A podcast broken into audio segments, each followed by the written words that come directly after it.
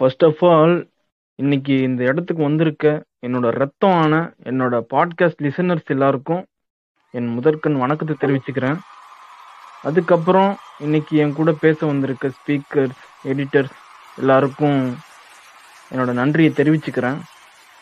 அதுக்கப்புறம் இன்னைக்கு நான் வரும்போதே முடிவு பண்ணிட்டேங்க, இன்னைக்கு நான் ஓலு விடக்கூடாது.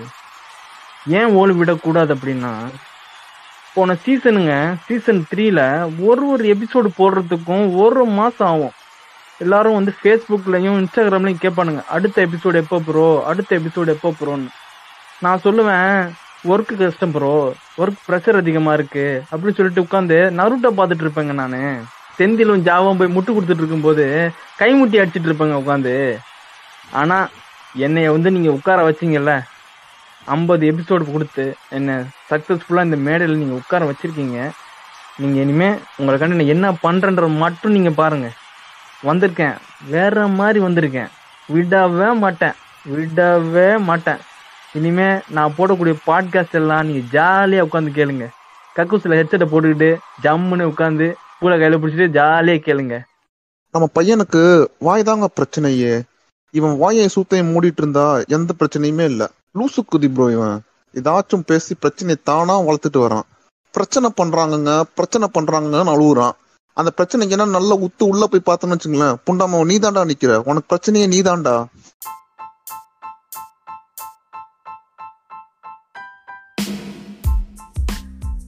நீங்கள் கேட்டுக்கொண்டிருப்பது தீம்ஸ் ராஜா பாட்காஸ்ட் சீசன் 4. வழங்குவோர் தீம்ஸ் ராஜா மற்றும் நண்பர்கள், இணைந்து வழங்குவோர் Dabur honey the taste of Florida, உடன் வழங்குவோர் இயக்குனர் வெற்றிமாறன் இயக்கத்தில் இசைஞானி இளையராஜாவின் இசையில் விடுதலை வெற்றி நடை போடுகிறது. வணக்கம் மக்களே, நான் தீம்ஸ் ராஜா பேசுகிறேன். அடுத்த ஒரு பாட்காஸ்ட் எபிசோடில் உங்கள் எல்லாரும் செஞ்சதில் ரொம்ப மகிழ்ச்சி. அதுக்கு இந்த எபிசோடுக்குள்ளே போகிறதுக்கு முன்னாடி இந்த லாஸ்ட்டாக அப்லோட் பண்ண அந்த 50வது எபிசோடு அருமையான வரவேற்பு கொடுத்த எல்லாருக்கும் நன்றி. அதுக்கப்புறம் அந்த அதில் வந்து பேசி கொடுத்த ஸ்பீக்கர்ஸ் எல்லாருக்குமே ரொம்ப நன்றி. அதுக்கு மேலே வந்து இப்போது இந்த ஸ்பாட்டிஃபைலாம் நான் முன்னாடி சொல்கிற மாதிரி இந்த ஸ்பாட்டிஃபைல வந்து இப்போது கியூஎன்ஏ செஷன், அது நாங்கள் வந்து கொஸ்டின் கேட்டால் அதுக்கு நீ ஆன்சர் பண்ணலாம், அது போயிட்டுருக்கு. அதுக்கப்புறம் வந்து இந்த ரேட்டிங் அதெல்லாம் இருக்குது. ஆக்சுவலாக அந்த கொஸ்டின் அண்ட் ஆன்சர் செஷன் அது என்னது அப்படின்னா, அதில் வந்து நாங்கள் கேள்வி கேட்குறோம், நீங்கள் வந்து அதில் பதில் சொல்லணும். அதில் நீங்கள் கேள்வி கேட்டிங்கன்னா அதில் எங்களால் பதில் சொல்ல முடியாது. ஸோ அதில் நிறைய பேர் கேள்வி மாதிரிலாம் கேட்குறாங்க, அது வந்து பதில் சொல்லலாம், அதில் வந்து எங்களால் ரிப்ளை பண்ண முடியாது. ஸோ உங்களுக்கு வந்து கேள்வியை கேட்கணும்னு நினச்சிங்கன்னா உங்களுக்கு வந்து எங்கள் இன்ஸ்டாகிராமில் வந்து பர்சனலாக மெசேஜ் பண்ணுங்கள், அப்படி இல்லைனா டிஸ்கார்டில் வந்து மெசேஜ் பண்ணுங்கள். அதுக்கப்புறம் வந்து இப்போது ஸ்பாட்டிஃபைட ஒரு புதிய ஃபியூச்சரில் வந்து நீங்கள் எத்தனை பேர் ஃபாலோ பண்ணுறீங்க எங்கள் பாட்காஸ்ட்டை வந்து எங்களால் பார்க்க முடியும். ஸோ நீங்கள் அதை வந்து ஃபாலோ பண்ணலைன்னா அதை ஃபாலோ பண்ணிவிட்டு ரேட்டிங் போட்டிங்கன்னா எங்களுக்கு கூடுதல் உந்துதலாக இருக்கும். இன்றைக்கி வந்து நம்ம இந்த 4வது சீசனில் 10வது எபிசோட வந்து இன்றைக்கி வந்து ஒரு 10 தலையை வந்து புரட்டி எடுக்கலான் இருக்கோம். அதுக்கு வந்து இன்றைக்கி சிறப்பு விருந்தினர் எல்லோரும் வந்திருக்காங்க. அதுக்கு முன்னாடி வழக்கம் போல் நம்ம கூட பேசுகிறதுக்கு ஜாவா வந்திருக்காரு, செந்தில் வந்திருக்காரு. வணக்கம் 2 பேருக்கும். வணக்கம். வணக்கம் அண்ணா, வணக்கம். அதுக்கப்புறம் அடி வாங்குறதுக்குன்னு அளந்து செஞ்ச மாதிரி ஒருத்தனை இங்கே கூட்டு வந்திருக்கோம், சிம்புக்கு. அடிக்கிறதுனா உங்களை அடி இன்னைக்கு வேற மாதிரி இருக்குன்ற மாதிரி ஒரு வணக்கம். ஒராச்சி மாரு ஃப்ரம் இச்சிராக்கு பாட்காஸ்ட் கடை. வணக்கம் ராஜானே, வணக்கம் செந்தில், வணக்கம் தோழர் ஜாவா. இன்னைக்கு வந்து இது என்ன படம் அது, 10 தலை படம் வந்து வெற்றி நடை போடுது, அது அப்ரிசியேஷன் பண்ணணும் அப்படிங்கிறதுக்காக. உனக்கே 10 தலைன்னு 10 தலையாவது 10 தலையானே தெரியல, அதான் ஏன் வந்து மில்க் பண்ணிக்கிட்டேன். நினைச்சிட்டு இருக்கீங்க நீங்க வந்து என்னையும் உரைச்சி மாதிரி கூட்டு வந்துருக்கீங்கன்னு. இது வந்து ஸ்கெட்ச் வந்து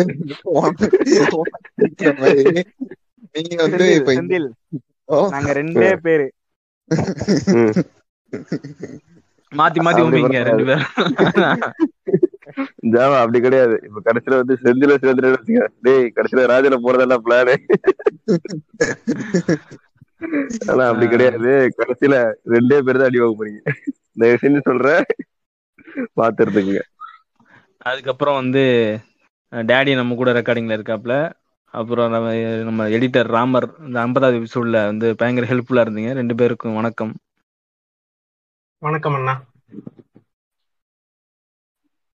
நீ அட்மிட் பண்ணி வணக்கம் சொல்லு ப்ரோ. வணக்கம்டா மாப்ள. ஓகே, என்ன மனுஷன். ஒண்ணும் தெரியாதவெல்லாம் எடிட் பண்றேன்னு சொல்லிட்டு இந்த செந்தில் மேல நானும் எடிட்ருதா அவர் எடின்னு சொல்லி சுத்துறான். ஆனா எல்லா திறமையும் வச்சுக்கிட்டு எதுவுமே வேணான்னு போறேன். அன்னைக்குதான்டா பாக்குறேன். இல்ல அதெல்லாம் இருக்கட்டும். எல்லாரும் வந்து சும்மா நீ பேசாத எபிசோடுக்கே வந்து ஜாவா மாசம் கமெண்ட் பண்ணுவாங்க. இந்த ரெண்டு கதைலாம் சொன்னீங்கல்ல அதெல்லாம் கேட்டுட்டு வந்துட்டு இவனோட காசு எழுதி கொடுத்தாது பேச சொல்லுங்க வந்து சொல்றாங்க. அந்த நிலைமையிலதான் உன்னோட இது இருக்கு. ஆமா அது வந்து பார்த்து பொழைச்சுக்கோ. அது வேற இந்த ஒரு மாசம் வேற நீ வரமாட்டேன்னு சொல்லிட்டு தெரியல. அதுக்குள்ள வந்து உன்னை எல்லாம் மறந்துட போறாங்க. அதனாலதான் உன்னை வந்து கூப்பிட்டு கொஞ்ச நேரம் உட்காந்து நானா காசு கொடுத்து சேர்த்த கூட்டம் அன்பால சாம்ராஜ்யத்திடம் தானா சேர்ந்த கூட்டம். இது வந்து சிம்புடைய அன்புல எப்படி மக்கள் சேர்ந்தாங்க அந்த மாதிரி என்னுடைய இதுல வந்து சிம்பு எழுத்துறதுனால சிம்புல இருந்து ஆரம்பிப்போம். அந்த படம் எல்லாம் பாக்குறதுக்கு முன்னாடி நான் வந்து இந்த ஆடியோ லான்ச்சோட வீடியோ ஒன்று பார்த்தேன். ஒரு அரை மணி நேரம் இருக்கு. அது அந்த அரை மணி நேரம் வந்து நான் உட்காந்து கையாத அடிச்சிருக்கலாம். வெறும் வெறும் வேஸ்ட். அந்த அரை மணி நேரம் வேஸ்ட். அதுக்கு வந்து பிட்டு பார்த்துருக்கலாம்.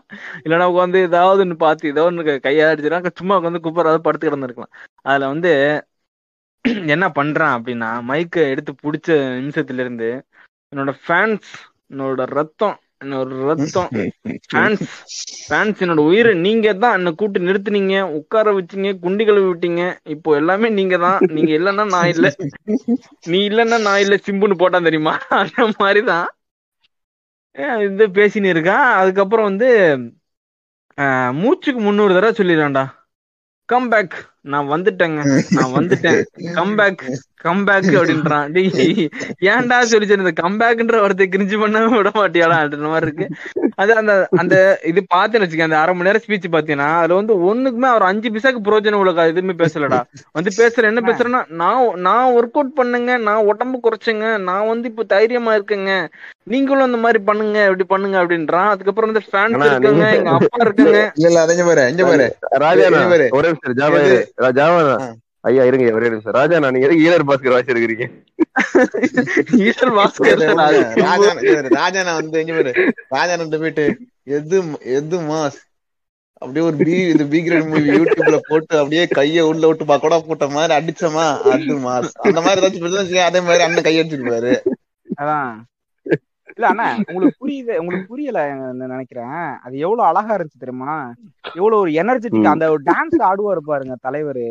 பா அதுக்காகவே அதை பாக்கலாம். ஆனா வந்து சரி வந்து உங்களுக்கு வந்து ஒருத்தர் மேல வளர்ந்துட்டா இல்ல ஒரே விஷயம் ஒராச்சி மரம் இந்த மாதிரி இந்த வந்து ஆமை அணில் இந்த மாதிரி தற்போதைகளை ஒரே விஷயம் தான். இந்த இதுக்காகவே பாக்கலாம், அவன் நடந்துடும் அதுக்காக பாக்கலாம், அந்த டான்ஸ்க்காக பாக்கலாம். இதெல்லாம் எப்ப நிப்பாட்டுறீங்களோ அப்ப ஏன் தமிழ் சினிமா உருப்பிடும்? இதுல வந்து சொல்றாரு இதுல வந்துங்க தமிழ் சினிமா வந்து நான் ஹாலிவுட் தரத்துக்கு கொண்டு போறதுக்காக நான் கஷ்டப்படுவேங்க, எல்லா முயற்சியும் நான் எடுப்பேன். டே புண்டை நீ ஒரு நல்ல படம் எடுக்கிறதுக்கு முயற்சி எடுறாஞ்சிரு. இவனு மாநாடு தானே தப்புறான். மாநாடும் சரி எப்படி வந்து அணிலுக்கு ஒரு துப்பாக்கி, ஆமைக்கு ஒரு என்ன மங்காத்தா, சிம்புக்கு ஒரு மாநாடு அப்படின்ற மாதிரிதான் வந்து இவனே ஒத்துக்கிறான். ஒரே ஒரு சீன் சொல்றேன், யாருக்குமே தெரியாத ஒரு உண்மையை சொல்றேன். தலைவர் யாருக்குமே தெரியாத உண்மை நான் ஓப்பனா சொல்றேன். நம்ம பாட்காஸ்ட்ல கேட்டு தெரிஞ்சுங்க. அத என்னதுன்னா செக்கச்சிவந்த வானத்துல வந்து ஒரு ஓடுற சீன் ஒண்ணு வரும். அதுல வந்து தலைவனால மூச்சு ஓடி மூச்சு வாங்கி அவனால ஓடவே முடியல. இல்ல இப்ப இந்த வீடியோ நீ மட்டும் தான் பார்த்து நினைக்கிறியா? சரியா ஒரு நிமிஷம் நான் ஒண்ணு சொல்லவா? சிம்புவுக்கு வந்து நான் வந்து ஃபுல்லா வந்து உண்மையாவே சொல்றேன், ஹானஸ்டா சொல்றேன், இதுக்கு ஜோக் கண்டு சொல்லல. சிம்புக்கு வந்து இந்த நடிப்பு இந்த இதெல்லாம் விட்டுட்டு வேற ஒரு ப்ரொஃபஷன் வந்து போனா 100% ஒர்க் அவுட் ஆகுன்ற மாதிரி எனக்கு தோணுது. என்னவா இருக்குன்னு நீ கேஸ் பண்ற? ஜிம் ட்ரைனரா? அதேதான். அங்க போயிட்டு சரி நீ வந்து படத்துக்கு வந்துடுறேன்னு சொல்லிட்டு ஆடியோ லஞ்சில உட்காந்து நான் 100 கிலோல இருந்தேங்க, நாங்க இப்ப 65 கிலோ வந்துட்டேங்க, நான் 40 கிலோ குறைச்சேங்க, நான் ஒர்க் அவுட் பண்ணேங்க, நம்ம என்னால உடம்ப ஏற்றவும் முடியும் இறக்கவும் முடியும்னு சொல்லிட்டு படத்துல வந்து நல்ல கதை கேட்கிறியா நடிக்கிறியா அதெல்லாம் கிடையாது. உடம்பு ஏத்துன்னு இறக்குறேன்னு சொல்லிட்டு அதை நீ என்ன பண்ணு, ஆட்மேன் ஃபிட்னஸ் சொல்லி ஒரு ஜிம் ஓபன் பண்ணி உட்காரு. அங்கே வர்றவங்க எல்லாரும் இந்த உரைச்சி மாதிரி ஜாவா பழனி மாதிரி ஆட்கள் எல்லாம் கூப்பிட்டு வச்சு நான் பாரு இந்த பாரு என் வீடியோ பாரு அந்த அப்போ அத்தனை வந்து ஓட முடியாதனால ஓட முடியல பத்தியா மூச்சு வாங்குது பத்தியா மூச்சு வாங்குது இப்ப பாரு இங்க பாரு மானம் எடுத்து பாரு எப்படி ஓடுறேன் சூப்பரா இருக்குண்ணே. இந்த மாதிரி உன்னை மாத்தணுமா? வா மாசம் 5000 ரூபா உட்காரு நான் ரெடி பண்றேன் சொல்லிதான் சம்பாதிக்கிறான். என்ன ஒண்ணு அவன் படம் நடிச்சு சம்பாதிக்கிறான், ஃபிட்னஸ் சென்டர் மட்டும் வைக்கிறேன். அதுக்கு போல படம் நடிச்சு கூப்பிடுறான் டிக்கெட்டுக்கு. இல்ல இது இதை கேட்டு நீங்க சிம்பு ஃபேன்ஸ் கூட நீங்களே கூட ஆரம்பிக்கலாம் ஆர்ட்மெண்ட் ஃபிட்னஸ் சொல்லி. இந்த சிம்புவோட தொப்பையோட இருக்க ஒரு போட்டோ, ஃபிட்டா இருக்க ஒரு போட்டோ வச்சு நீங்க கூட ஸ்டார்ட் பண்ணலாம். சிம்புவோட அண்டர் கைட்லைன்ஸ்ல தனுஷுக்கு வந்து இந்த மாதிரி ஒரு போட்டோ இல்ல, ஆனா அப்பவும் அப்படிதான் இருந்தா இப்பவும் அப்படிதான் இருக்கான். அந்த ஒரு இல்ல சரி அதான் வேற சொல்லவா இல்ல பாடி விஐபி படத்துல வந்து என்ன எதுக்கு சட்டையை கழட்டினான்னு எனக்கு தெரியலங்க. என்ன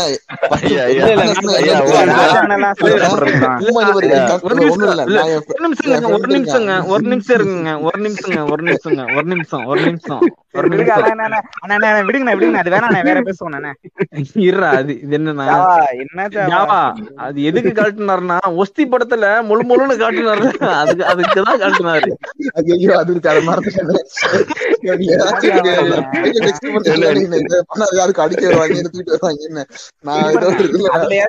ஜாவா ஒரு நிமிஷம், அதுல ஏச்சா அவன் ஃபிட்டா இருப்பான். யாரு எஸ்டி நல்ல ஃபிட்டா இருப்பான் சொல்லுவா. இரு தமிழ்நாட்டுல ஒரு 10 ஆம்பளை பேர் இருக்கானா, அவன் சட்டை கழட்டுனா ஒரு 6 ஆம்பளை பேர் வந்து இப்போ எஸ்டிஆர் ஒஸ்தியில இருந்த மாதிரிதான் இருப்பானுவன். அது ஆபத்து காட்டி சிக்ஸ் பேக்னு முக்குவான். அது வேற ஃபிட்னு வேற நீ சொல்லுவியா நீ? ஆமா வரைஞ்சு வரைஞ்சு வச்சாதான் இருக்கும் சிக்ஸ் பேக்ஸ். வரைஞ்சு வைக்கணும். ஐயா உரைச்சு பாரு, நீ எல்லாம் சட்டை கடை பத்தி பேசலாம் பாரு. அதாவது நீங்க அப்படி பாக்காதீங்கண்ணே. இப்ப என்னது ஒரு படத்துக்காக உடம்பு ஏத்தி உடம்ப குறைச்சாதானே அவன் டெடிகேஷனா ஒர்க் பண்ணாதானே அது நடிகர். அப்படி பார்த்தோம்னா தமிழ் சினிமால ஒரே ஒரு நடிகர் தான் கெட்டப் குமார் மட்டும் தான் நடிகர், வேற யாருமே நடிகர் கிடையாது. குமாரா யாரு? விக்ரம் தான் வேற யாரு? ஆனா இப்ப பாருங்க கடைசியில டெடிகேஷன் தான் சிம்முன்னு சொல்ற அளவுக்கு வந்துட்டானுங்க. பாத்துக்க இல்லடா இதெல்லாம் பேசிக்கிட்டு மைக்கேல் ராய் இப்ப வீட்டு பக்கம் போயிடாதடா, செருப்பு அடிச்சு பண்ணாம. மைக்கேலா அந்த வேற பேர், அந்த பேரை வேற ஞாபகப்படுத்தாங்க. எல்லாரும் வந்து கேக்குறானுங்க மைக்கேல் யாரு அப்படின்ட்டு. ஆமா இந்த இப்படி ஒரு கேவலமா ஒரு இது கொடுத்து அதுல இன்னொரு எனக்கு ஒரு ஜென்யூனான ஒரு டவுட். அதுல வந்து வெக்கமே இல்லாம சொல்றேன்டா, நான் வந்து 50 படம் நடிச்சிட்டேங்க, இப்போ 50வது படத்துட்டு அதை நடிச்சுக்கிட்டு இருக்கேன் அப்படின்றான். டே ஏன்டா இவ்வளவு பச்சா ஓக்குற? கொஞ்சம் கூட நாக்கு கூசாதரா, இது உடம்பு கூசாதா? கூனி கூச வைக்கலையா? குற்ற உணர்ச்சியை தூண்டலையா? ஆக காக்கா முட்டையெல்லாம் கண்டுக்கவே இல்ல. செருப்பாலடி பஞ்சரி நீ காக்கா முட்டையில இருந்து எல்லா முட்டையும் சேர்த்திருப்ப. ஜாவா நீங்க ஒண்ணு கண்டுக்கு யோசிச்சீங்களா? காக்கா முட்டை படம் ப்ரொடியூசர் யார் தெரியுமா? தனுஷ் தான். ஆனா காசே இல்லாம எதுக்கு நடிச்சு கொடுத்தாரு? சரி அந்த நன்றி கூட இல்ல யாருக்குமே. இல்ல எதுக்கு நடிச்சானா இந்த மாதிரி எக்ஸ்ட்ரா 1 போட்டுக்கலாம் +1 போட்டுக்கலாம்னு நடிச்சிருப்பான். அதுல வந்து அது சமூக நீதி படனால நீங்க வந்து நடிச்சா நல்லா இருக்குன்னு சொல்லி தனுஷை பர்சனலா வந்து கூப்பிட்டு நான் நடிக்கிறேன், ஆனா ஒரே ஒரு கண்டிஷன், இதுக்கு வந்து நான் காசு வாங்க மாட்டேன், இது வந்து ஏழை குழந்தைங்களுக்காண்டி இது பண்ணுங்கன்னு சொல்லிட்டு ட்ரஸ்டுக்காக. எனக்கு தெரிஞ்ச அவர் காசு கேட்டாரா தனுஷ் தரமாட்டேன்னு சொல்லிட்டாரு கேள்விப்பட்டேன். என்னது மாமனார் வாடகை கொடுக்க மாட்டான், தங்குற ஒரு ஸ்கூலுக்கு இருக்கு வாடகை கொடுக்கல. இப்ப நான் வந்து காசு பத்தி பேசுறேன், அந்த குடும்பத்தையும் தகுதியில காசை பத்தி பேசுறேன்.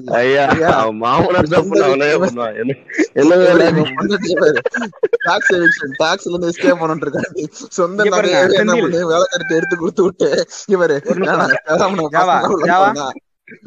செந்தில் சிம்பு வந்து வேணா அவன் வாழ்க்கையை அவனே அழிச்சுக்கிறான், அது வேணா நியாயம். ஆனா அடுத்த வாழ்க்கையை அழிக்க மாட்டான். விஜய் சேதுபதி கூடாதுன்னு மைக்கேல் ராய் கதை சொன்னேன், அதுக்குள்ள மண்டை வாங்கி மாதிரி பேசுறீங்களா? சரி இப்பெல்லாம் பேசிட்டு தெரிஞ்சு மைக்கேல் ராய் வந்து உன்னோட சொத்து ஜப்தி பண்ணிட்டு போயிடுவான் பாத்துக்கு, வந்து ஏதாவது கேஸ் போட்டு நெல்சன் நடந்துகிட்டு இருக்கான் ஏற்கனவே. இல்லடா இப்போ நான் வந்து கேட்கக்கூடிய கேள்வி என்னன்னா, இப்போ வந்து நம்ம வந்து 50 எபிசோடு போட்டோமாடா?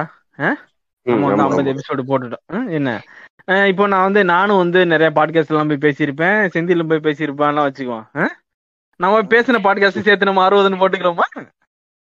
எப்படி போட்டுக்கோங்க, உங்களை யாருமே போட்டுக்க கூடாதுண்ணா. இப்ப இல்ல இது உங்களோட இல்ல, நான் வந்து ஒரு ஜெனினான கேள்வி. அது என்னது அப்படின்னா, ஒரு டேரக்டர் வந்து அவர் வந்து இப்போ வெற்றிமாறனோட படம் 6 படம் எடுத்து டேரக்ட் பண்ணிருக்கேன்னு சொல்லி அந்த 6 படம் வெற்றிமாறனோட படம் அப்படி சொல்லி சொல்றோம். அந்த மாதிரி ஹீரோ வந்து ஹீரோவை நடிச்ச படத்தை வந்து அந்த ஹீரோவோட நம்பர்ஸ் லைக் வந்து இப்போ AK-47, AK-57ன்ற மாதிரி, தளபதி 67ன்ற மாதிரி, சிம்பு 17 அப்படின்ற மாதிரி வந்து கணக்கு வரும்னு வச்சுக்க. இதுல வந்து நீ போய் சும்மா கெஸ்ட் ரோல் பண்ணதையும் கணக்குல எடுத்துக்குவேன், எங்க அப்பன் கூட குழந்தைய வந்து நடிச்சதும் கணக்குல எடுத்துக்குவேன் அப்ப இப்படி சொல்லி இருந்துச்சுன்னா, நீங்க இப்போ எஸ்டிஆர் வச்சு தானே ப்ரொமோட் பண்ணீங்க. எஸ்டிஆர் வச்சு ப்ரொமோட் எல்லாம் பண்ணல. இந்த சரி நான் அப்ப சொல்றேன் கேள்வி. அப்போ வந்து இந்த இன்னொரு ஏதோ ஒரு படம் இருந்ததாடா, இது இவன் கேமியோ பண்ண படங்கள் வந்து எக்கச்சக்கமான படங்கள் இருக்கு, அது எல்லாத்தையும் லிஸ்ட்ல போட்டு வச்சிருக்கேன். நான் கேக்குறது என்ன, ஒரு டிபி வச்சிருக்காரு, அந்த படம் வந்து கணக்குல வரும் அந்த இல்ல சரி இப்படிலாம் இருக்குது இல்ல. இப்போ வந்து இப்போ கௌதம் வாசன் வந்து இப்போ ஒரு 10 படத்தை நடிச்சிருப்பான். அடுத்து வந்து ஒருத்தர் வந்து கௌதம் வாசன் ஹீரோவை போட்டுட்டு GVM 11 போடலாமா, போட முடியுமா? அது அதான் கர்வத்தை அப்படிதான் பண்றான், என்ன பண்றது. சரி, ஆனா ஒரே நிமிஷம் நம்ம அவரோட லிசனர்ஸ் ஒரு கேக்குறாங்க, இந்த மாதிரி வந்து பாட்காஸ்ட் ஆரம்பிக்கிறீங்க 1 மணி நேரம் டாபிக் உள்ளே போக மாட்டீங்களா, அது என்ன கதைன்னு கேக்குறாங்க. போன பாட்காஸ்ட்ல 3/4 மணி நேரம் இவன் டவுட் ஒப்பீனியன் வர தூக்கிட்டு வந்துடுறான். அதுலயே வந்து நம்ம வந்து விளக்கத்தை சொல்லியாச்சு. நம்ம வந்து வார்ம் அப் செஷன் நடத்துவோம், அது வந்து just warm up, current affairs. ஆனா நீங்க போய் நெட்ல இப்ப கூகுள்ல போய் சீடன் அப்படின்னு சர்ச் பண்ணுங்க, அதுல தனுஷ் பேர் போட்டுதான் தனுஷ் நடித்த சீடன் இருக்கும். டேய், அது தனுஷ் தான் படம் தான்டா. தனுஷ் இன்ட்ரோலுக்கு அப்பா ஐயா இந்த படத்துல எப்பயா வராரு ஐயா, இப்ப பதத்தல படத்துல எப்பயா வராரு சிம்பு ஏங்க ஒண்ணும் இல்ல. இப்ப ரீசெண்டா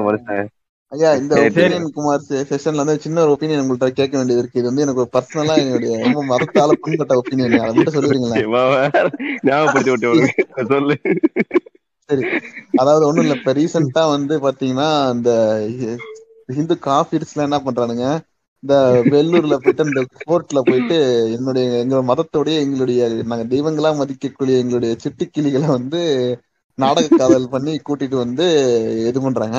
அதை வந்து எங்க ஆளுங்க ஒருத்தர் வந்து வீடியோ எடுத்து அதை வந்து எங்களுடைய மார்க்கத்தை வந்து நாங்க கட்டுப்படுறதுக்காக இது வைக்கணுன்றதுக்காக நாங்க இது பண்ணோம். அதை வந்து பெரிய இது மாதிரி ஏதோ கேஸ் எல்லாம் போட்டு அவர் வீடியோ எடுத்து ஒன்னும் பண்ணல, அவர் மாட்டுறதுக்கு அவரே ப்ரூஃப் ஆயிட்டாரு, அப்படிதானே? மன வருத்தம் என்னன்னா, நாங்க கண்மணிகளாக மதிக்கக்கூடியவங்களா எங்க பெண்களை வந்து இந்த மாதிரி இழிவுபடுத்துறாங்க. அதை வந்து கேட்டு தட்டி கேட்கறது தப்பா, தட்டி கேட்கவே கூடாது. இது ஒண்ணு. இன்னொன்னு இருக்கு, அதை வந்து 2மே ஷார்ட் அண்ட் ஸ்வீட்டா முடிச்சுங்க, ரொம்ப இழுக்க வேணாம். இது ஒண்ணு. இன்னொன்னு என்னதுன்னா, ஒரு அக்கா வந்து இந்த மாதிரி குழந்தைய கூட்டு போயிட்டு தியேட்டர்ல இது மாதிரி வீடியோ எடுத்து போட்டு அதுக்கு வந்து கேஸ் ஆகி இப்ப உட்காந்து நினைச்சேன் கேஸ் ஆகி இப்ப வந்து ஸ்டாலின் ஐயாட்ட வந்து கதையிட்டு இருக்காங்க. ஓ, கேச போடுறீங்களா என் மேல, நீங்க இந்த கேச முடிச்சீங்களா அந்த கேச முடிச்சீங்களான்னு சொல்லிட்டு இப்ப இழுத்த அந்த அக்கா வந்து ரொம்ப கூணி கூடி அழுகிட்டு இருக்காங்க. முற்போக்ஸ் எல்லாம் அவங்களுக்கு வந்து இது பண்ணிட்டு இருக்காங்க. இது ரெண்டுத்த மட்டும் என்ன உங்களோட ஒப்பீனியன் என்னன்றது ஷார்ட் அண்ட் ஸ்வீட்டா உடனே முடிச்சிருங்க. நான் இதை கேக்குறேன், நீங்க இதை முடிச்ச அப்புறம் அதுக்கு போயிடலாம். சிம்பிள் கேள்விதான். இந்த பெர்ஃபியூம் அடிச்ச விபச்சாரின்னு பேசுறேன், அதை பத்தி ஏதாவது சொல்லுங்க. இல்ல பர்ஃபியூம் ஸ்பெஷலிஸ்டே வேணாடா, அத்தர் எடுத்து எங்க ஸ்கூல்ல என்ன சொல்ல தெரியுமா, இந்த மாதிரி ஸ்கூல்ல முஸ்லீம் பண்டி முஸ்லீம்டா அப்படின்ற மாதிரி குளிக்க மாட்டான்டா, சென்னடிச்சுட்டு வந்துருவான்டா.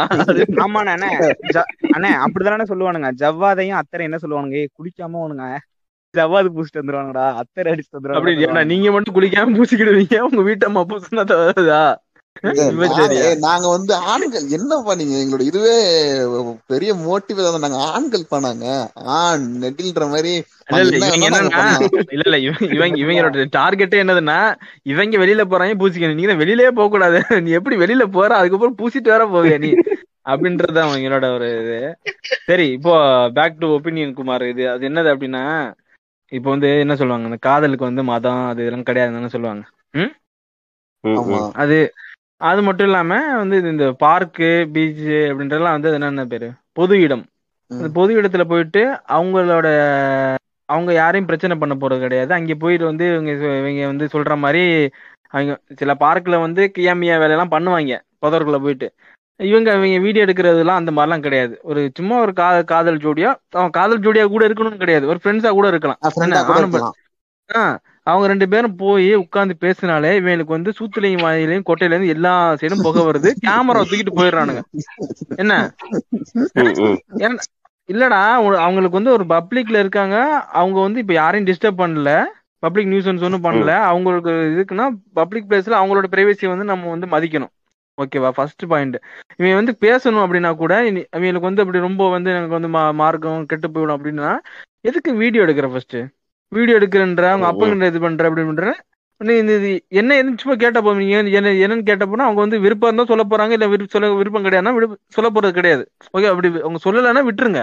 அவங்க வந்து எங்களுக்கு சொல்றதுக்கு விருப்பம் கிடையாது அப்படின்னா விட்டுருங்க. எதுக்கு வந்து அது வந்து வீடியோ எதுக்கு எடுக்கிறான் அப்படின்னா அவங்க ரெண்டு பேரும் வந்து ஏதோ அங்க வந்து இப்ப பார்க்ல வந்து கிஸ் அடிச்ச மாதிரியோ இல்ல வந்து அவங்க வந்து தப்பா நடந்துக்கு பண்ண மாதிரி இவங்க வந்து போய் காப்பாத்தி இந்த குடும்பத்தை காப்பாத்தின மாதிரி இது பண்ணி இவன் வந்து சரி குடும்பத்தை காப்பாத்துறவன் இது வந்து அவன் ரெக்கார்ட் பண்ண அப்பனுக்கு மட்டும் அனுப்புறான். இவன் என்ன பண்ணா ஃபேஸ்புக்ல போட்டாதான் 1000 பேர் பாப்பானடா மடப்பாயில. அது அங்க இருந்திருந்தா கூட நீ மட்டும் தான் பார்த்த, நீ ஃபேஸ்புக் ரெக்கார்ட் பண்ணி போட்டு 1000 பேர் பாத்துட்டானே. இப்ப அந்த பையனோட அந்த பையனும் அந்த பொண்ணும் வந்து அடுத்த நாள் வெளியில விடுவாங்களா? அவங்க வீட்டுல விட மாட்டாங்க. தெய்வமா மதிக்கிற எங்களுடைய கண்மணிகள், அதாவது நாங்க தெய்வமா அடுத்து வந்து யாராச்சும்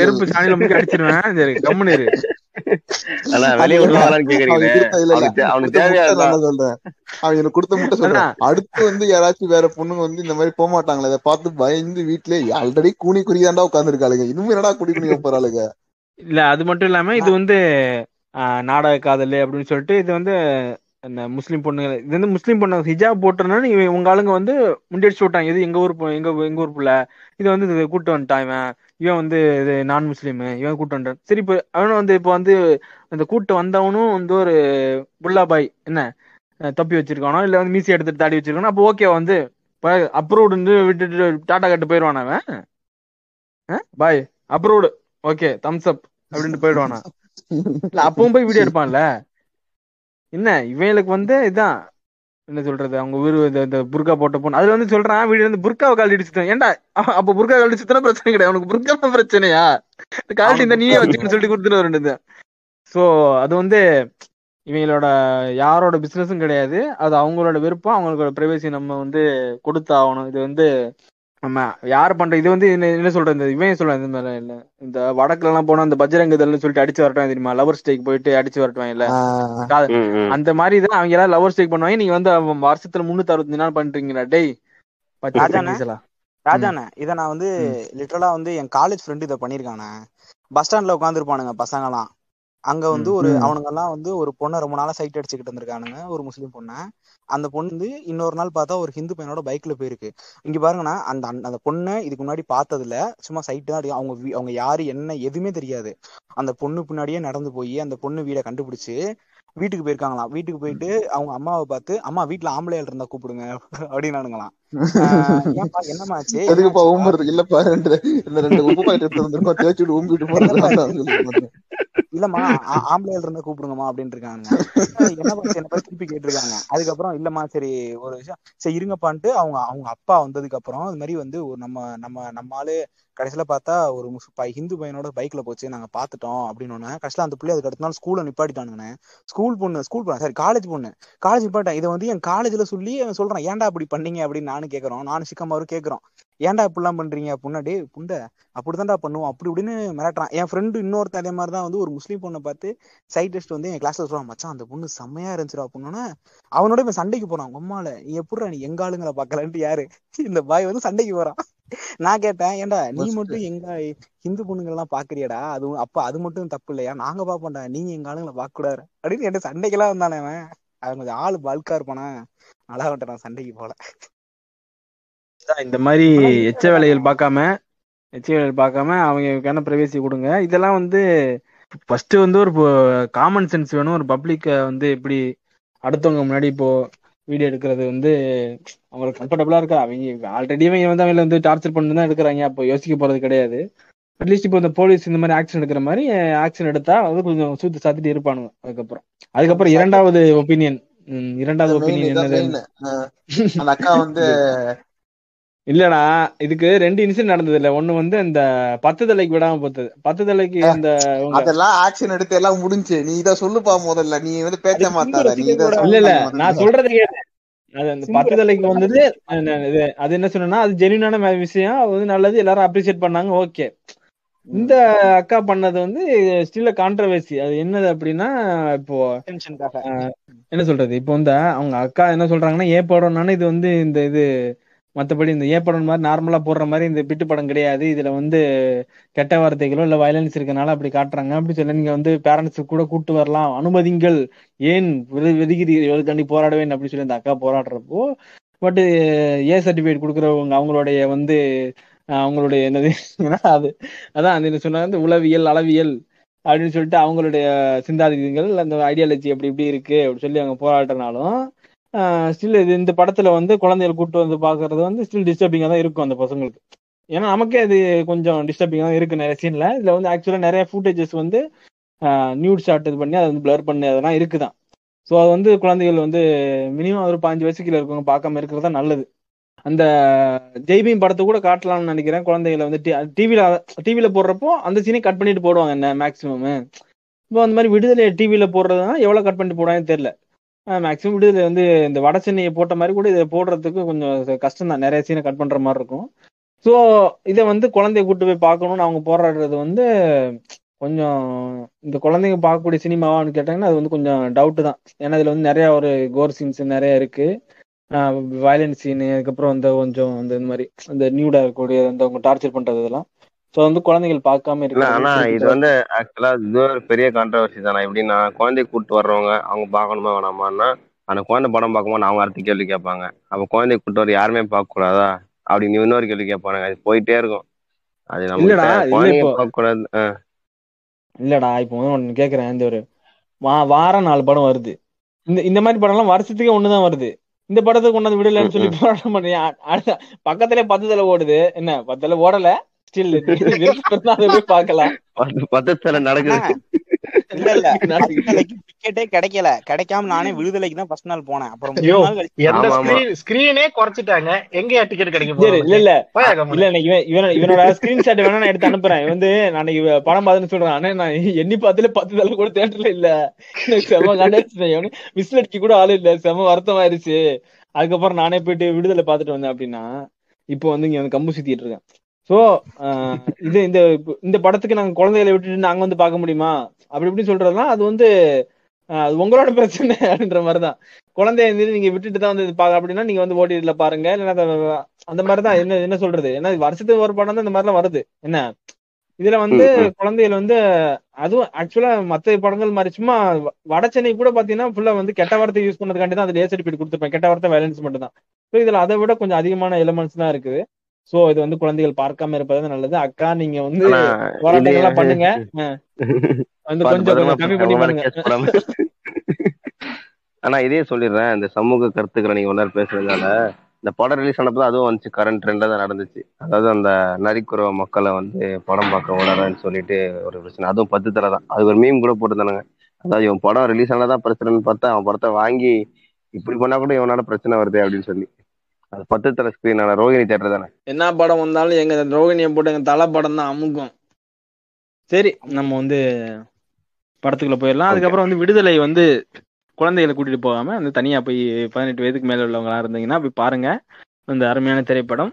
அந்த ராஜா சார் பாட்டு வந்து 2 பாட்டு போட்டு ஒரு மாதிரி இருக்குது. 18 வயசு மேல இருக்கிறவங்களுக்கே கொஞ்சம் கிருக்கலா தான் இருக்கு படம் பார்க்க. ஆமா ஆமா ஆமா, எனக்கே ஒரு மதியம் வரைக்கும் கிருக்கலா தான் இருந்துச்சு நீங்க சொல்ற மாதிரி. அந்த விடுதலை போய் பாருங்க எல்லாரும், வந்து அதை பார்த்து சப்போர்ட் பண்ணுங்க. நம்ம ராஜா சார் பாட்டை வந்து சப்போர்ட் பண்ணுங்க. அதுக்கப்புறம் வந்து நம்ம வெற்றிமாறனையும் சப்போர்ட் பண்ணுங்க. சரி நம்ம வந்து சிம்பு கதைக்குள்ள வருவோம். 10 தலை 10வது எபிசோடா வந்து 10 தலை ரோஸ்ட் பண்றது வந்து கர்வம் கொள்கிறது ஜீம்ஸ் ராஜா பாட்காஸ்ட். சரி இந்த படத்து கதைக்குள்ள போறதுக்கு முன்னாடி ஓராட்சி மாறு உங்களோட ஜென்யூன் தியேட்டர் எக்ஸ்பீரியன்ஸ் வந்து ஒரு ஷார்ட் அண்ட் ஸ்வீட்டா சொல்லிருங்க. படத்தை கதையை பத்தினா இல்ல, தியேட்டர் எக்ஸ்பீரியன்ஸ் மட்டும். இந்த படத்தை எப்படி எக்ஸ்பெக்ட் பண்ணி போனீங்க, நீங்க என்னத்தை எக்ஸ்பெக்ட் பண்ணி போனீங்க, நீங்க நினைச்சது கிடைச்சதா? தியேட்டர்ல வந்து டிக்கெட் கண்டிப்பா கிடைச்சிருக்கும். அவரே டோரன் லிங்க் தான் அனுப்பிச்சு விட்டாரு, அவரே நெட்ட தான் பார்த்தாரு. அது நீங்க கேட்டீங்கன்ட்டு அவசர அவசரமா என் ஃப்ரெண்ட் வாங்கிருக்கேன். அதே மாதிரி தியேட்டருக்கு போகாம தலைவர் படத்துக்கு நான் போனேன் தானே. ஃபர்ஸ்ட் ரெண்டு நாளுமே ஹவுஸ்ஃபுல்லா, அதனால வந்து டிக்கெட்டே கிடைக்கல. என்ன பண்றது தெரியாம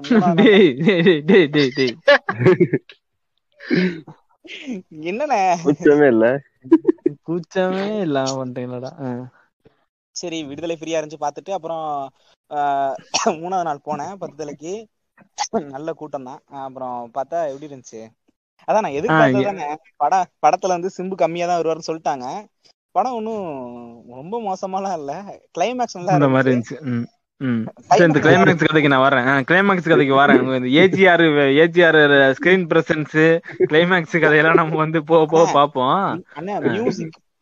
சூப்பரா இருந்துச்சு. ஆனா ஒரு சில இடத்துல இந்த ராஜா சாரோட மியூசிக் நல்லா இல்ல, பிபி ஊதுறான்னு சொன்ன புண்டமானுங்க எல்லாம் இந்த படத்துல போய் கேளுங்கடா.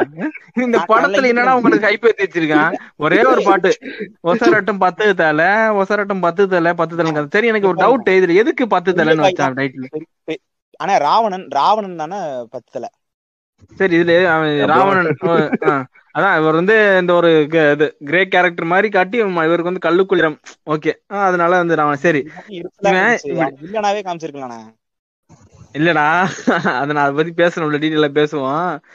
எனக்கு இந்த இவன் வந்து ஒரு நான் இது மாதிரி பாக்குறேன், இந்த படத்தை வந்து நான் மல்டி யூனிவர்ஸ் மாதிரி பாக்குறேன். அது நான் எதுக்காண்டி அப்படி பாக்குறேன்னு உள்ள சொல்றேன். அதுக்கு முன்னாடி வந்து எப்படி வந்து வெந்து தண்ணி தந்து காடுல வந்து திருநெல்வேலிக்காரங்க எல்லாரும் சர்க்கரையை போட்டு உருவி எடுத்தாரோ அந்த மாதிரி இந்த படத்துல என்ன பண்றாப்புல அப்படின்னா, கன்னியாகுமரி காரங்கள்ட்ட வந்து வந்து கன்னியாகுமரி ஸ்லாங்ல பேசி வந்து நம்மளை கொண்டுட்டு இருக்காப்புல.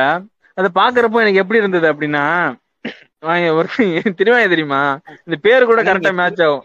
வந்து இந்த கருப்பு சட்டையை போட்டுக்கிட்டு என்னோட வாழ்க்கையில ரொம்ப இழந்துட்டேன் ஃப்ரெண்ட்ஸ், என்னோட ஒரு நண்பன் இருக்கான்ல, என்னை விட்டு போயிட்டான், என் நண்பன் என்னோட வழியை தாங்க முடியாம தான் நான் ரொம்ப என்ன பண்றேன்னு தெரியாமலே இப்போ ட்ரிப்பு போயிட்டு இருக்கேன் ஃப்ரெண்ட்ஸ். அதை மறக்கத்தான் அந்த ட்ரிப்பு போயிட்டு இருக்கேன். ஆனா அந்த ட்ரிப்பு போறதுக்கு பாக்குறதுக்கு காசு இல்லை. பாத்துங்க, டிராவல் லவர்ஸ் யாராவது இருந்தீங்கன்னா கொஞ்சம் டிராவலுக்கு போறதுக்கு காசு போட்டு சப்போர்ட் பண்ணுங்க ஃப்ரெண்ட்ஸ், சப்போர்ட் பண்ணுங்க.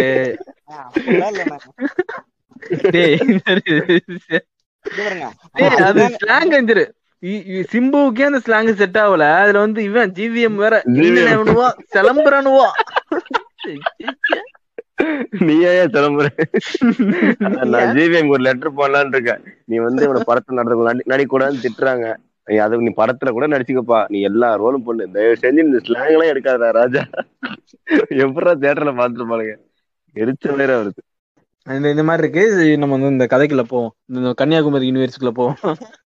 இதுல செம ஃபர்ஸ்ட் என்ன காட்டுறாங்க வந்து பாத்தீங்கன்னா, ஒரு மேடை மாதிரி ஒரு நம்ம பாட்காஸ்ட் மேடை மாதிரி ஒரு மேடை இருக்கு. அதுல வந்து பாத்தீங்கன்னா இந்த மாதிரி ஏதோ ஒரு நலமே வளம்னு சொல்லிட்டு ஒரு ஏதோ ஸ்கீம் இன்ட்ரோடியூஸ் பண்றாங்களாம். அதுல வந்து அந்த நம்ம ஜிவிஎம் வந்து ஒரு அரசியல்வாதி மாதிரி ஒரு கெட்டப் உட்காந்துருக்காப்புல.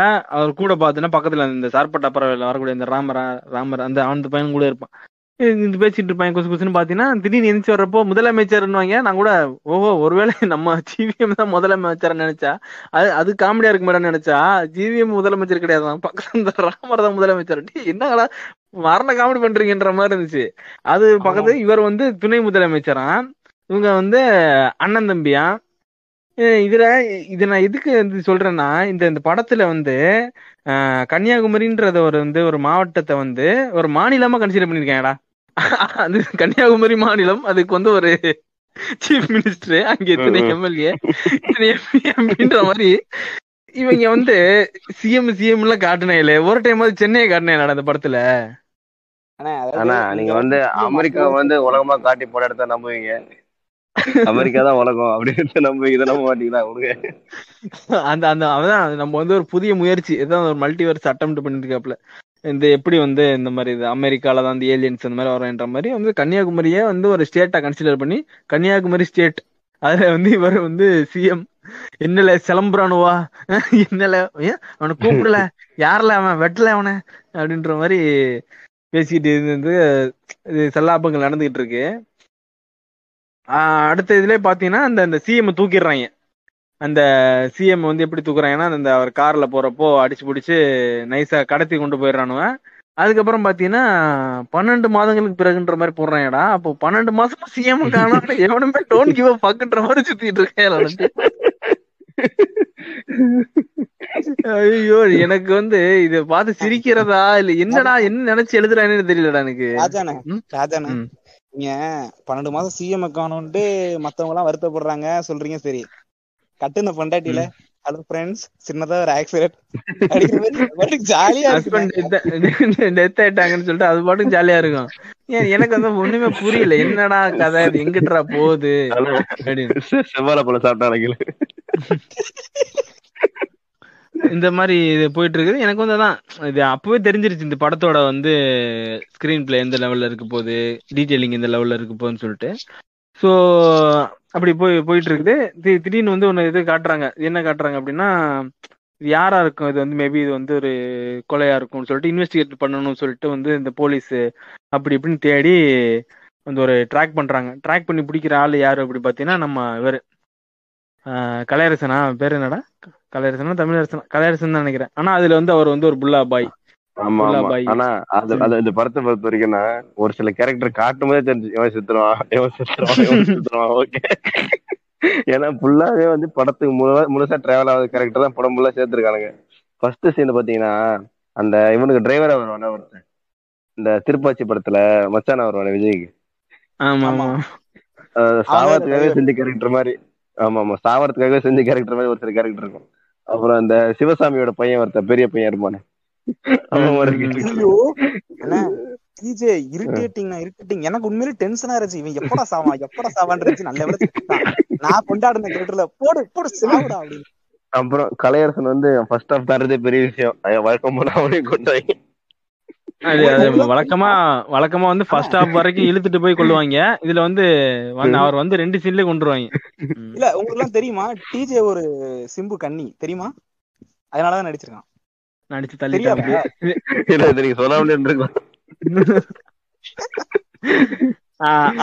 Information. Thanks for that information. இல்லையா அவன் மேல இந்த கொஞ்சம் இந்த மரியாதையும் போச்சு அதுக்காக சொன்னேன். இல்ல அவன் வந்து இந்த இதுதான் இப்ப வந்து இந்த ட்ராக் பண்ணி போற இடத்துல பாத்தீங்கன்னா நம்ம கலையரசனை போட்டு தள்ளிடுவானுங்க. அதுக்கப்புறம் வந்து அங்கே ஒரு பாய் இருப்பாரு, அந்த பாய் கிட்ட போய் நம்ம இவர் வந்து சேருவாப்புல, யாரு சேருவானு இல்ல அவன் கூட இருக்கிற மாதிரிதான் இருப்பான். யாரு நம்ம அந்த இவர் கௌதம், இந்த கௌதம் யாரு கௌதம் கார்த்திக். இந்த ஆடியோ லான்ச்ல வேற சிம்பு வேற சொல்லிட்டு இருப்பான் கௌதம் கண்டி தான் இந்த படத்தை கமிட் பண்ணிட்டு என்னடா பேசிட்டு இருக்கா அப்படின்னு சொல்லிட்டு கௌதம் கார்த்திக் இவர தான் கௌதம் கண்டி ஏன்டா காமெடி பண்றீங்க அப்படின்னு சொல்லிட்டு. இல்ல இவனோட இந்த படத்தோட ஃபெயிலியர் எது நான் சொல்லுவேன் அப்படின்னா கேஸ்டிங் தான் ரொம்ப. யாரு இதுல வந்து சிம்புவுக்குமே இந்த கேரக்டர் சரியா அதாவது சிம்பு வந்து குண்டா இருந்திருப்பான்ல உண்மையில, அந்த அப்படி இருந்திருந்தா கொஞ்சம் இதுக்கு செட் ஆகுது. ஏன்னா இது ஒரு வயசான ஒரு பெரிய ஹீரோக்கான கேரக்டர் இந்த குண்ட. ஆனா ஐயா இதை வந்து கண்டிப்பா சிம்பு கேட்டா ரொம்ப மனசு கஷ்டப்படுவான், ஏன்டா குண்டா இருந்தா ஒல்லியாவுன்றீங்க இப்ப ஒல்லியா குண்டாவுன்றீங்க.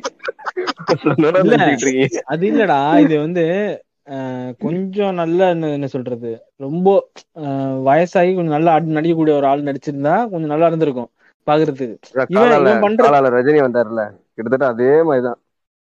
ஆமா ஆனா இது வந்து அந்த அவனுக்கும் சூட் ஆகல. மத்தபடி இந்த பாக்கி கீழே இருக்கக்கூடிய சில்லற கேரக்டர்ஸ் எதுவுமே செட் ஆகல. இந்த படம் பாக்குறப்போ நம்ம வந்து ஒரு என்ன சொல்றது இந்த மாதிரிதான் ஒரு ஸ்பூஃப் மூவி மாதிரிதான் இருக்கு பாக்குறதுக்கு. எப்படி படம் எப்படி எடுக்கணும் அப்படின்னு ஒரு ப்ரூஃப் மாதிரி தான். ஆமா அது இதுல பார்த்ததுக்கு இந்த சிஎம் யாருன்னா இந்த டைரக்டர் அவரே சிஎம் ஆயிட்டாரு. அதுவும் எவ்வளவு சிம்பிளா நடக்கும் பாத்துக்க, சிஎம் செத்த சிஎம் காணா என்ன 2-3 நாள்ல வந்து இவர் இந்த சிஎம் ஆயிட்டாரு. சிஎம் ஆயிட்டு போயிட்டு இருக்கும் அந்த சிஎம் என்ன ஆனான்ற மாதிரி ஒரு பிரச்சனை. இது எவனுமே வந்து கண்டுக்கவே மாட்டான்ற மாதிரி இருக்கும். அடிக்கடி அட்லீஸ்ட் வந்து ஒரு இடையில வந்து ஒரு விவாத மேடையை வச்சு இந்த மாதிரி வந்து சிஎம் காணுமே மக்கள் எல்லாம் தேடுறாங்க அப்படின்ற மாதிரி கூட சும்மா விளையாட்டு கூட காட்டலடா வந்து செத்துட்டான் விடுறா செத்தம் தாயிலின்ற மாதிரி எல்லாம் இருப்பாங்க போல இருக்கு. அந்த மாதிரி இருந்துட்டு இருப்பாங்க. சிஎம் காணுன்றது வந்து ஒரு கன்சர்னே கிடையாது எனக்கு. ஆனா எனக்கு ஒரு டவுட் படத்துல இதுல இப்ப தமிழக அரசியலே வந்து ஏஜிஆர் தான் கையில வச்சிருக்காரு எல்லாம் ஓகே. அவர் யாரு, அவர் ஏன் அப்படி இருக்காரு, அவர் பணக்காரரா, வெறும் மண்கவரி தான் வச்சிருக்கான். மண்கவரி ஊர்ல வச்சிருக்காங்க எவ்வளவு பேர் இருக்கிறாங்க சொல்றேன்டா. புரியல இல்ல அவன் மணல் குவாரி வச்சிருக்கிறது கன்னியாகுமரியில. கன்னியாகுமரி எங்க இருக்கு, சென்னை எங்க இருக்கு, என்ன அங்கே இருந்து இங்கிட்ட ட்ரெயின் விட்டு வர 12 மணி நேரம் ஆகும். இவன் வந்து இங்க இருந்து அங்கே இன்ஃபுளுன்ஸ் பண்ணுவேன் அப்படின்னு. அதான் நான் சொல்றேன்ல, இவங்க வந்து அந்த கன்னியாகுமரி வந்து ஸ்டேட்டா கன்சிடர் பண்ணிருக்காங்கடா, புரியுதா? கன்னியாகுமரி ஒரு ஸ்டேட்டு, அந்த ஸ்டேட்டுக்குள்ள வந்து ஏஜிஆருக்கு இன்ஃபுளுன்ஸ் இருக்கு, அந்த ஸ்டேட்டுக்கு ஒரு சிஎம். அப்படி கிடையாது, கன்னியாகுமரி கிடையாது, குமரி கண்டம். அப்படி சொல்லுங்க. ஆமா, குமரி கண்டம். ஆமா, குமரி கண்டத்தோட சிஎம் அவரு, குமரி கண்டத்தை ஆள்றவர் வந்து நம்ம ராவணன். ஆமா, ஏஜி ராவணன். அவன் ஏஜினா என்னது? அசராதவன், குணம் நிறைந்தவனா? சரி, அதெல்லாம்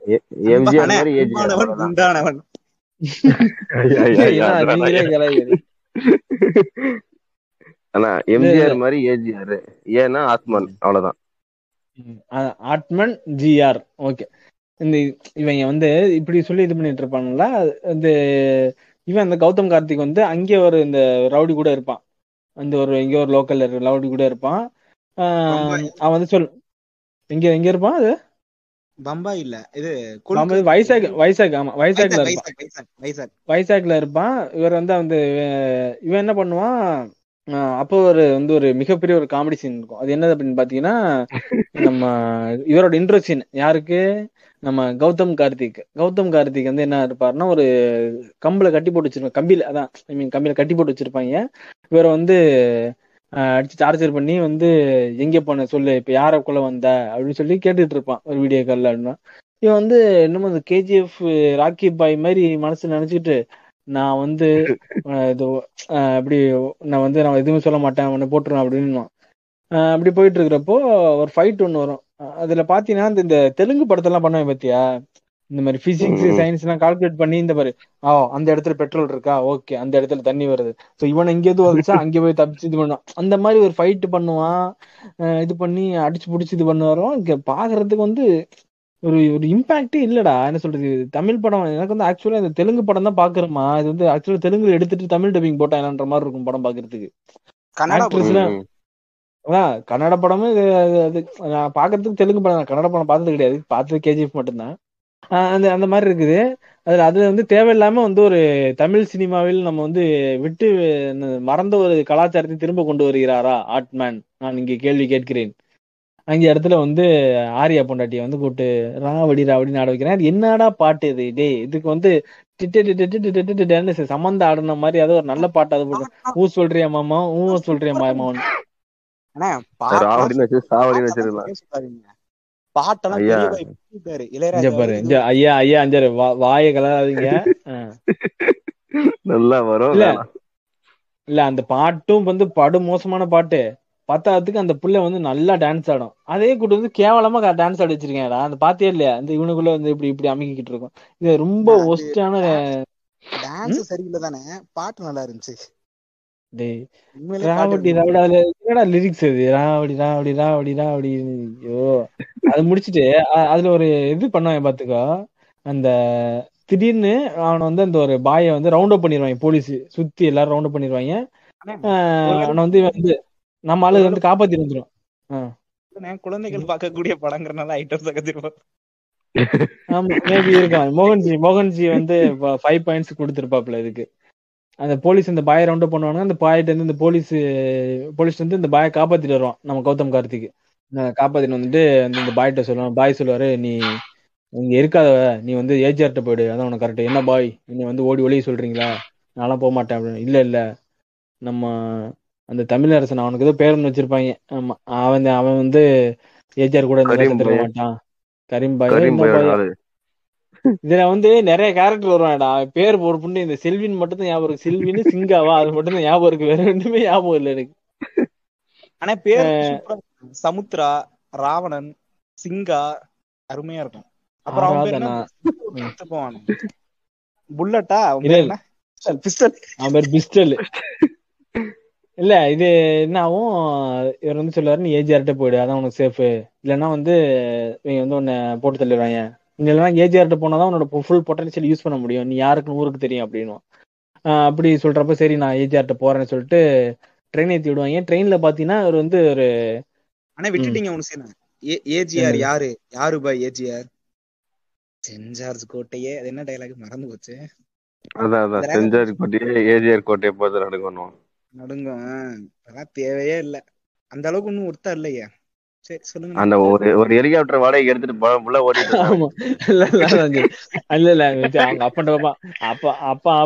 எனக்கு ஹெலிகாப்டர் வேணும்பா, எனக்கு ஹெலிகாப்டர் வேணும். எல்லா டேரக்டரையும் ஹெலிகாப்டர் கேட்டு அந்த வீட்டுல வந்து ஒரு ஹெலிகாப்டர் இறங்குற மாதிரி இதுல வந்து ஹெலிகாப்டர் அதெல்லாம் கதெல்லாம் கேட்டிருக்க மாட்டான், கதை கேட்டிருக்க மாட்டான். ஹெலிகாப்டர் வச்சிருக்கியா வரேன் போகலாம் போகலாம், ஒரு ரவுண்டு கூட்டுப்பா. அந்த இது கேட்பான் தெரியுமா, வந்து கிழமையில வந்து அண்ணே 2 பால் போடுங்கண்ணே அப்படின்ற மாதிரி இவர் வந்து ஒரு ரவுண்டு கூட்டு போப்பான்ற மாதிரி வந்து ஏறி போட்டாப்ல. அப்படிதான் பண்ணிருப்பான் போல. நான் ஆக்சுவலா ஹெலிகாப்டர் வச்சிருக்கியா படம் நடிக்க வரேன், 10 நாள்லாம் வருவேன், என்ன பண்றே பண்ணிக்கோ நீங்க வரவேன், நான் மத்த ஹீரோ வச்சு பாதி படத்தை எடுத்துறேன், உங்களை வச்சு ஒரு 10 நிமிஷம் தான் படம், நீங்க வந்து ஒரு சீன்ல ஒரு மாளிகையில இருப்பீங்க, நடந்து வருவீங்க, அவ்வளவுதான் படம் முடிஞ்சிச்சு. கிளைமேக்ஸ்ல ஒரு ஃபைட் முடிஞ்சிச்சு. இப்போ அது என்ன ஆகுதுன்னா, இந்த இவன் இந்த ட்ரெயின்ல வந்து இவனை ஏத்தி விட்டு கிளம்பி போயிட்டு இருப்பான். அப்போதான் பாத்தீங்கன்னா இது இந்த போலீஸ் ஒரு இன்வெஸ்டிகேஷன் ஆபீசர் ஒருத்தர் இருப்பான், இந்த சிஎம் மிஸ்ஸிங் கேஸ இன்வெஸ்டிகேட் பண்றவன் சிபிஐ ஆபீசர். அவன் வந்து இவன் கூட பேசிட்டு இருப்பான். என்னன்னு பார்த்தா இவர் வந்து அவனோட போலீஸோட ஆளு, ஸ்பை மாதிரி அண்டர் கவர்ல வந்து சுத்திட்டு இருப்பாரான். இவர் பேர் வந்து சக்திவேலு. ஆனா இவங்க ஊருக்குள்ள போய் வந்து இவன் பேரு குணா, நான் வந்து இங்க வந்து இந்த பாய்கிட்ட ரவுடியா இருந்தேன் அப்படி இப்படின்னு சொல்லி பிரச்சனை பண்ணி இது பண்ற மாதிரி இவர் போய் இங்க ஏஜிஆர் கூட சேர்றதுக்கு வந்து இங்க வர்றப்பல குமரி கண்டத்துக்கு வந்து இங்க இறங்குறப்போ இங்க வந்து பிக்கப் பண்றதுக்கு வந்து இந்த வரதான் பிஸ்டல் சொல்லி இந்த படத்துல வர்றாப்ல. அந்த ஜில்லுன்னு ஒரு காதல் இந்த படத்துல, ஆக்சுவலா இந்த படத்தோட டேரக்டர் தான் ஜில்லுன்னு ஒரு காதல். ஆமா, எடுத்த டேரக்டர் தான். இப்போ வந்து ரொம்ப அவலமான நிலைமை இருக்கிறதுக்கு காரணம் வந்து சிம்பு தான். இப்படி போயிட்டு இருக்கேன், அந்த இது இறங்கி போடுறான். அங்கே பார்த்தீங்கன்னா சில கேரக்டர் இன்ட்ரோடியூஸ் ஆகும். அது யாருன்னு பார்த்தீங்கன்னா, ஒருத்தன் மலை முழுங்கின மாதிரி ஒருத்தன் இருப்பான், அவன் பேர் வந்து சிங்கா. அப்புறம் இன்னொருத்தர் வந்து இந்த கும்கியில் வருவார்ல அவர், அந்த அங்கிள். அப்புறம் வந்து மூணாவது வந்து டிஜே தான் சில்வின். அது கூட வந்து இந்த சில்வின் கூட வேறு ஒருத்தர் இருப்பாரு, சிரிப்பு வெடிகள் நம்ம கிங். ஆமா, வந்து அதுக்கு முன்னாடி சைட்லண்ணா இவர் போயிட்டு இருப்பாரு, இவர் வந்து போயிட்டு இருப்பாரு ட்ரெயினை நிப்பாட்டிடுவாங்க. என்னன்னு பார்த்தா எப்பா லாரி வருதுப்பா, லாரி போனாதான் வந்து ட்ரெயின் போகணும், ட்ரெயினை நிப்பாட்டுவாங்க. அதெல்லாம் படு தெரிஞ்சா இருக்கும். ஆமா, அதுல வேற கிங்ஸ்லி வேற அந்த வாயை திறந்து மூடிட்டு இருப்பான். அவன் பேசுறது உங்களுக்கு எல்லாம் சிரிப்பு வருதா இல்ல இரிட்டேட்டிங்கா? தான் எனக்கு இரிட்டேட்டிங் தான் ஆச்சு, அப்படியே எரிச்சலா இருந்துச்சு. டேய் இப்பலாம் இந்த ஃபேமிலி ஆடியன்ஸ் வெறுத்திருப்பான்டா இளைஞர். டேய் அவங்களே சொல்லுவாங்க, டேய் ஒரு படத்துல பண்ணாங்க ஒத்த, என்ன டேய் எல்லா படத்துலயும் பண்ணிட்டு இருக்கேன்னு அவங்களுக்கே வெறுப்பா இருக்கு. ஒரு படம் விறுவிறுப்பா சுவாரஸ்யமா போகும்போது இடையில வந்து இரிட்டேட் பண்ணிட்டு இருப்பான் அவன் பாட்டுக்கு. சரி, இந்த படம் எங்கேயாப்பா சுவாரஸ்யம் போனுச்சு? இந்த இடத்துல சுவாரஸ்யமா போனுச்சு. அவன் ஒரு படம் சொல்லிட்டான், இந்த படத்தை சொல்ல புரியுதா இல்ல? இந்த படம் தான் சொன்னேன் நான். ஆனா நல்லா தானே போச்சு. அடுத்த ஒரு பரபரப்பா இருந்துச்சு, எப்ப எஸ்டிஆர் வருவாரு அப்படின்னு. இல்ல இதுல வந்து உங்களுக்கு தான் பரபரப்பு தான், சிம்பு பேசி பரம்பரை பரபரப்பு தான். எனக்கு ஒரே பயமாவே இருந்துச்சு, உனக்கு எப்ப கூட்டு வர போறானுங்க, எப்படி காவிய வர்றது.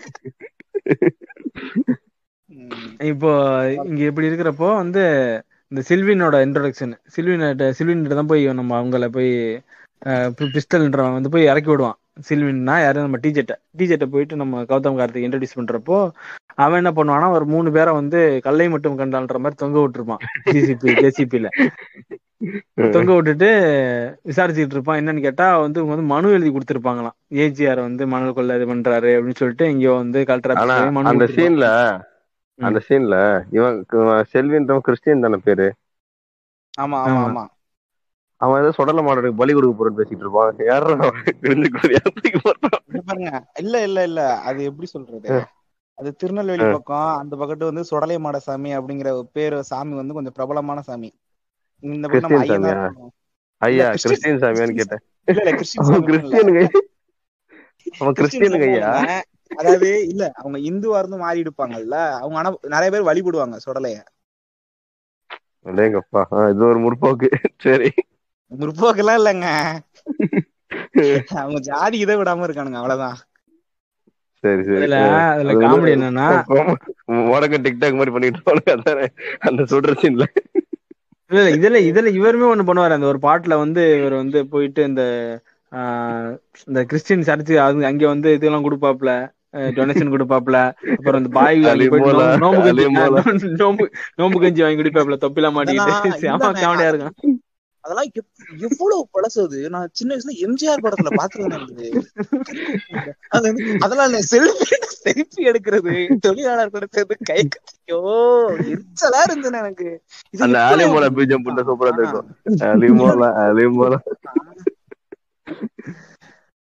நியூ ஜெனரேஷன் ஆக்டர் வந்து இது எப்படி ஒத்துக்கிறாங்க சத்தியமா புரியவே இல்லை. யார் யாருப்பா நியூ ஜெனரேஷன்? யாருப்பா அது? யாரு யாரு சொல்லுங்க. என்றும் இல்ல இவங்களுக்கு என்ன சொல்றேன், இந்த கவுண்ட் பண்ணி காமெடி ஒத்துக்கவே மாட்டீங்க. சந்திரமணி சொல்லுவாங்க, எந்திரிச்சு நிக்க வக்கல 9 பொண்டாட்டி கேக்குதான்ற மாதிரி ஒரு படத்தோட கதையை கேட்டு நடிக்கிறதுக்கு துப்பு கிடையாது.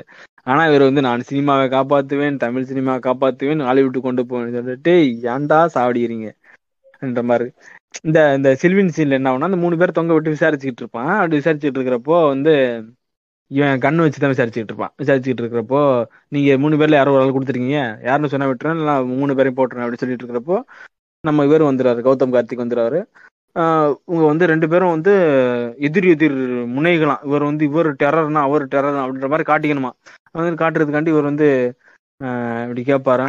இவன் இங்க இருக்கான் அல்ல. அந்த சீனு கார் உள்ள வரும்போது ஒரு மியூசிக் வரும் தெரியுமா, OST-க்காக தான் வெயிட் பண்ணிக்கிட்டு இருக்கேன். வந்தோடனே எதை ரிங் டோன வைக்கிறதுன்னு தெரியல, வெறித்தனமா இருந்துச்சு. இல்ல இவங்க இப்படிதான்டா, இவங்க இப்படிதான்டா சொன்னாங்க.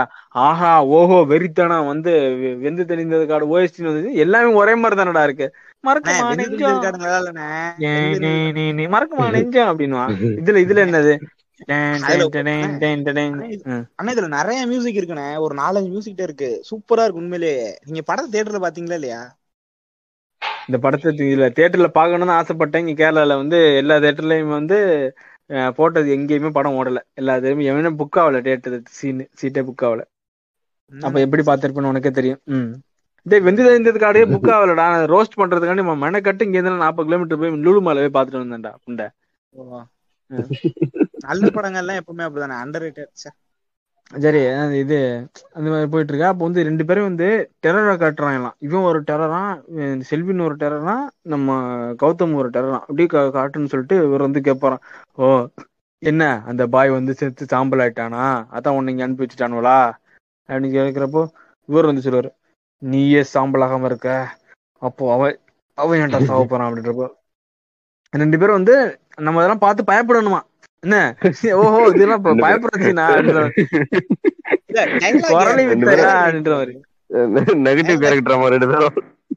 இல்ல டயலாக் எல்லாம் யாரு எழுதுனானே தெரியல. அப்படியே சிம்பு தான் எழுதிருப்பான் கேட்டு பாருங்க. ஆனா அவனுக்கு சண்டை போற சீன்னா ஏதோ காலேஜ் பசங்க காலேஜ்ல சண்டை போடுற மாதிரி இருக்கும். அவனுக்கு ஏதோ சொல்றவனுங்க சண்டை போடுற மாதிரி. இவங்க இந்த படத்துல எது மேட்ச் ஆகல அப்படின்னா, டயலாக்ஸ் எல்லாம் வந்து பில்டப் ஏத்துற மாதிரி டயலாக். அது என்ன சொல்ல பார்த்தியா, அடுத்து சொல்லுவான் கண்ணு சரி கண்ணை வெளில எடுத்தா யூஸ் பண்ணாம வைக்க கூடாது அப்படின்னா என்ன வந்து இல்லடா. இது வந்து இவங்க வந்து மாஸ் டைலாக் மாதிரி எழுதிருக்கானுங்க. ஆனா இருக்கிறது 2 ஜோக்கர் புண்டைன்னு நமக்கு தான் தெரியும். என்ன இந்த ஜோக்கர் புண்டை இந்த டைலாக் பேசுறதுனால ஒரு இம்பாக்ட் வர போறது கிடையாது. அதுக்கப்புறம் காமெடி என்னன்னா, இவரை வந்து விசாரிக்கிறேன்னு சொல்லிட்டு 3 பேரும் கிடையாது அப்படின்வான். அதுக்கப்புறம் வந்து ஒருத்தன் தப்பிச்சு ஓட பாப்பா, அந்த இவன் தான் அவனை பிடிச்சிக்கோ அப்படின்வான். இதுக்கு கண்ணை வாங்கிட்டு 3 பேரும் சுட்டுருவான். இதுக்கு முன்னாடி பகாசுரன் ஒரு படத்துல இன்வெஸ்டிகேட் பண்ணுவாங்க ஓபனிங் சீன்ல, ஒருத்தனுக்கு 5 அடி உயரம் இது இங்க இருந்து இது அடிச்சு பாப்பான்ல, அவன் லைட் எல்லாம் அடிச்சு பகாசுரன்ல. ஆமா இங்க ஜன்னல்ல இருந்து லைட் அடிச்சு பார்த்து இந்த இங்க இருந்து புல்லட் வந்துச்சு, அந்த புல்லட் வந்து கதை ஓட்டையில அடிச்சு இந்த கதவை சாத்திருச்சு. அந்த கதை தான் அந்த மாதிரி. கயிறு வேகமா உட்கறத பார்த்து இவன் தான் அப்படிம்பா. என்னடா சொல்றேன்.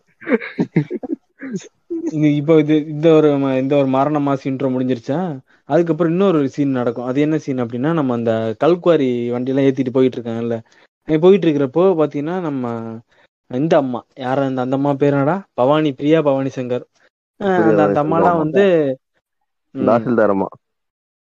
நான் கூட அந்த கெட்டப்ப பார்த்தா கலெக்டர் அம்மாவும் நினைச்சிட்டேன். கலெக்டர் அம்மா தான் நார்மலா பாத்தீங்கன்னா அந்த மாதிரி கொஞ்சம் கதர் சேலையெல்லாம் கட்டிக்கிட்டு கொஞ்சம் நீளமா கை வச்சு ஜாக்கெட் எல்லாம் போட்டு வரப்போ ஓஹோ கலெக்டர் அம்மா கூட இருக்கு. கலெக்டர் அம்மாவே வந்து ரோட்ல நிக்கிறாங்களே மாசு அப்படின்னு நினைச்சா, இவங்க இல்லப்பா அவங்க கலெக்டர் கட்டு கிடையாது, இவங்க வந்து தாசில்தார் தான். சரி தாசில்தார் தானா சரி அப்படின்றப்போ அவங்க வந்து என்ன சொல்லுவாங்க, அதான் இது வந்து இந்த கல்குவாரியில இந்த வண்டியை தூக்கிட்டு போற இடத்துல டோல்கேட் போடுங்க, டோல்கேட் போடணும் சொன்னா அந்த டோல்கேட் அடிச்சு தூக்கிட்டு போயிடுவாங்க. அவங்க வந்து சொல்லுவாங்க டோல்கேட் அடிச்சு தூக்கினா நம்ம காரை எடுத்து வைங்க, நம்ம அரசாங்கத்தில் ஜீப் எடுத்து வைங்க, ஜீப்பே அடிச்சு தூக்கி போட்டு போயிடணும். அதுக்கப்புறம் ஒருத்த நானே வரேன்டா அப்படின்னு சொல்லிட்டு நம்ம அக்கா போயிட்டு வந்து நான் ரோட்ல நிற்பாங்க. நான் ரோட்ல நிற்கிறப்போ அவங்கள்ட்ட வந்து அப்படி லைட்டாக அப்படியே தொட்டம் தொடாத மாதிரி வந்து இது பண்ணி நிப்பாட்டிடுவாங்க. அதுக்கப்புறம் அவங்களுக்கு வேற காய்ச்சல் வந்துடும் அப்படி சொல்லிட்டு கிரிஞ்சு பண்ணிட்டு இருப்பாங்களா. அந்த டைம்ல தான் போய் பார்த்தா இவர் நம்ம கௌதம் போய் பேர் என்னடா குணா, குணான்னு சொன்னா யாரும் தெரியாது, கௌதம் கார்த்திக், கௌதம் கார்த்திக் போறான். சில பேரு கௌதம் கார்த்திக் சொல்லல தெரியும்.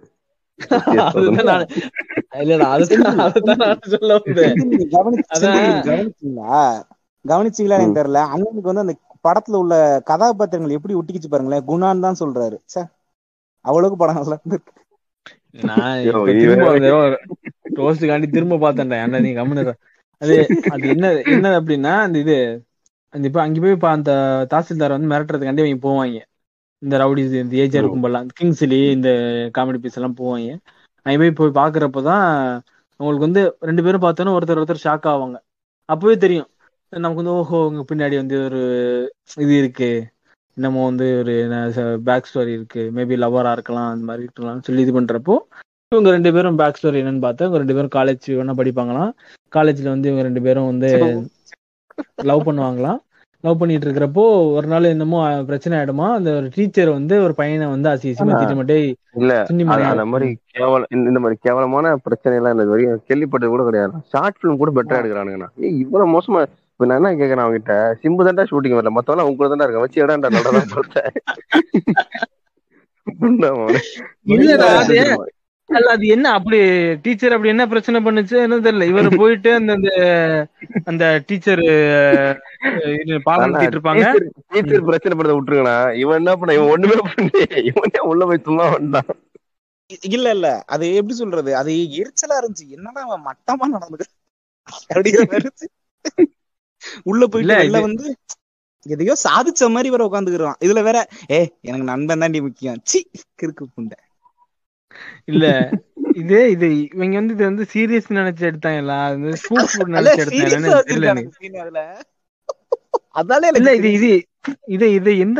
வருஷத்துல எழுதுனா அந்த ஸ்டோரி 2005 எப்ப எழுதுனா அந்த ஸ்டோரி அப்பவே தெரிஞ்சது நினைக்கிறது பழைய கதை அப்படி சொல்லி இவர் வந்து இந்த அந்த அந்த ஒரு மேட்டருக்காண்டி அவங்களோட லவ்வரே தூக்கி போட்டு ஃப்ரெண்ட்ஸ் தான் சொல்லிட்டு வந்துட்டாங்க. அந்த ஃப்ரெண்ட்ஸுங்களா அந்த ஃப்ரெண்ட்ஸ் கூட அவனுக்கு காட்டவே இல்லை. ஆனா எனக்கு தெரிஞ்ச கதை எப்படி திரும்ப போயிருக்கோம், பிரியா பவானி சங்கர் வந்துட்டு இந்த மாதிரி ஒரு தாசில்தாரா வராங்க, நீங்க வந்து ஒரு போலீஸ் வரீங்க சார், பிரியா பவானி சங்கர் நினைக்கிறாங்களா, ஆமா எனக்கு ஜோடியா போட முடியுமா, அது எப்படி கஷ்டம் சார் அப்படின்னா, சார் நாங்க ரெண்டு பேரும் ஒன்னா காலேஜ்ல படிச்ச மாதிரி அப்படின்னா எப்படிங்க பிரிஞ்ச மாதிரி எப்படிங்க வரும் சார், ஒரு பிரச்சனை வச்சுக்கலாமா இருக்கு, அதெல்லாம் யோசிக்கிறேன் நான் ஒரு பிரச்சனை சொல்லுவான். என்ன பிரச்சனை, இந்த மாதிரி வந்து ஒரு பையன் அந்த மாதிரி ஏதோ பண்றான், நான் போய் மிஸ்டேக் அந்த மேடம் கிட்ட உள்ள போயிட்டு வரேன், இது பிரச்சனை மாதிரி தெரியலீங்களே சார், சும்மா வைங்க சார், பிரியா பவன் சங்கர் ஹீரோயினை போட்டு 2-3 சீன் மட்டும் நான் நடிச்சுக்கிறேனே அப்படின்னு இருப்போம்.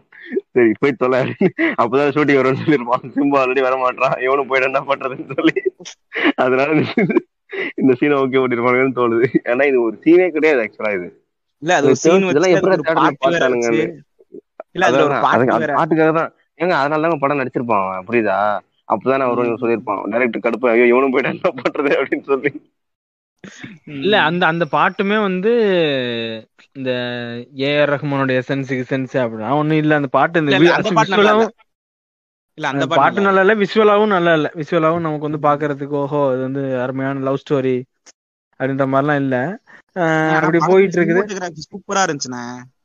இந்த பாரு செருப்பு இப்ப விண்ணத சினிமோட்டோகிராபி கண்டதுல படத்துல சிம்புவை காட்டுற சீன்லாம் எப்படி இருக்குமா, சிம்புவை பார்த்து நீ கையடிப்படா அந்தாரு, நீ சிம்புவை பார்த்து நீ கையடிப்ப, நான் சொன்னேன்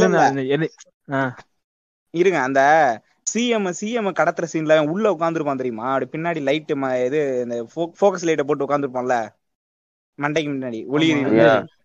ரஜினியை வந்து 1990 நடிச்சிருப்பான் அந்த மாதிரி சீன் எல்லாம். ஆனா படம் டெக்னிக்கலா சூப்பரா இருந்துச்சுண்ணே.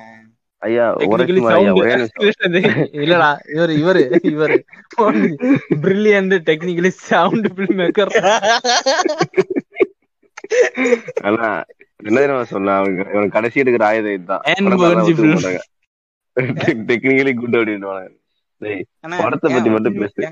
படத்துல கதையும் டயலாக் மட்டும் தாங்க சரியில்லை.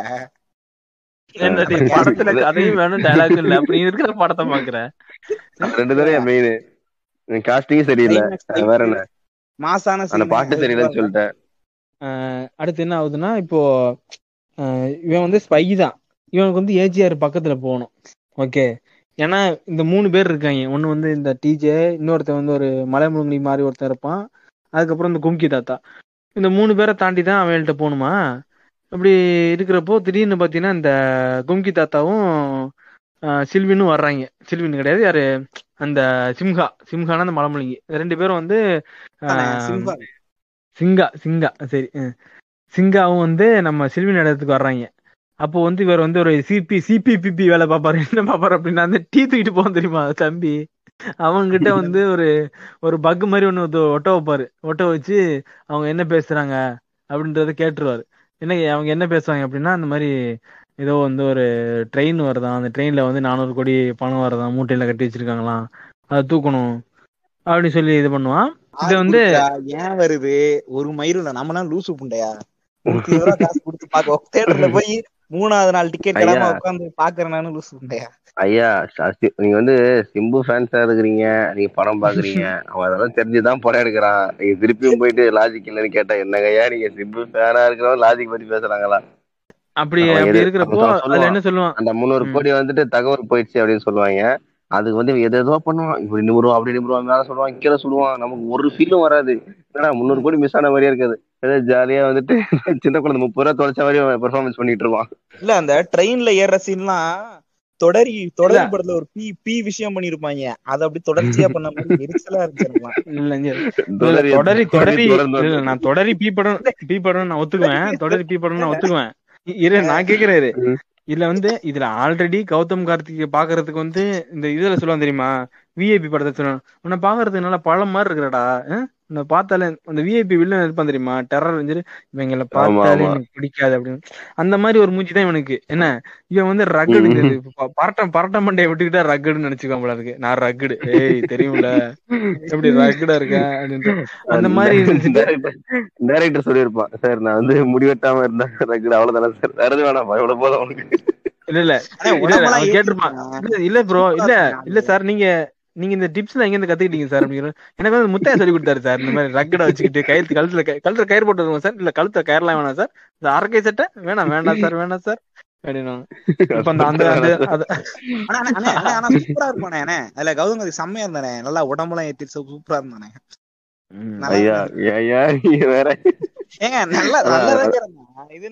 எல்லா மூட்டையும் கட்டிடுவான், கட்டிக்கிற சொல்லிடுவான். அதானே இல்ல இல்ல அது வேறுனா ட்ரெயின் மெதுவா போயிட்டு இருக்கும். ஆனா அது இதுல அது பேர் என்ன, விஎஃப்எக்ஸ்ல போட்டு ஸ்பீடு ஏத்தலனே, ஒரு இது எடிட்டிங்ல ஸ்பீடா கட்டலாம்ல.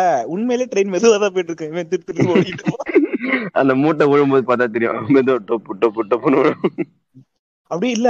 அது அதுல இந்த பராசுரனே தான் அப்படி எல்லாரும் வியந்து பாப்பானுங்க, எப்படிரா ஏ எப்படிரா அடிக்கிற வரையும் பாப்பாளுங்க, என்னடா பண்ணிட்டான் எதுக்குடா உள்ள அடிக்கிற. அது அதுக்கப்புறம் வந்து என்னன்னா, அந்த இப்போ இந்த ஏஜிஆர் கிட்ட வந்து இப்பவும் வந்து அவன் நெருங்கலை, இன்னும் கொஞ்சம் இதாகும். இன்னொரு சைடில் என்ன போயிட்டு இருக்குன்னா, இந்த பிரியா பவானி அவங்க வந்து இன்னொருத்தர் இருப்பார், அவர் பேர் என்னடா, அந்த ஒரு புக்ல எழுதியிருப்பாரு நினைக்கிறேன், அவர் எழுத்தலர் தானே. அவர் வந்து ஒரு இன்ட்ரோ மாதிரி காட்டுவாங்க. அவர் வந்து ஒரு ஒரு ட்ரஸ்ட்ல வந்து இந்த மாதிரி அவர் இங்க யாருக்குமே தெரியாது, ஏதோ உங்க மாதிரி 2 பேர் தெரியுது. அது தியேட்டர்ல வந்து எதுவும் காரணம்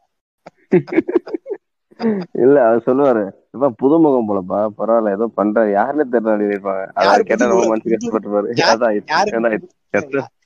ஆனா நீங்க நம்புவீங்களானா, அவர் ஒரு புக் எழுதியிருக்காருன்னா கவிதை தொகுப்பு, இது வரைக்கும் தமிழ் யாருமே அந்த அளவுக்கு ஒரு பெரிய கவிதை தொகுப்பு எழுதுனது கிடையாது.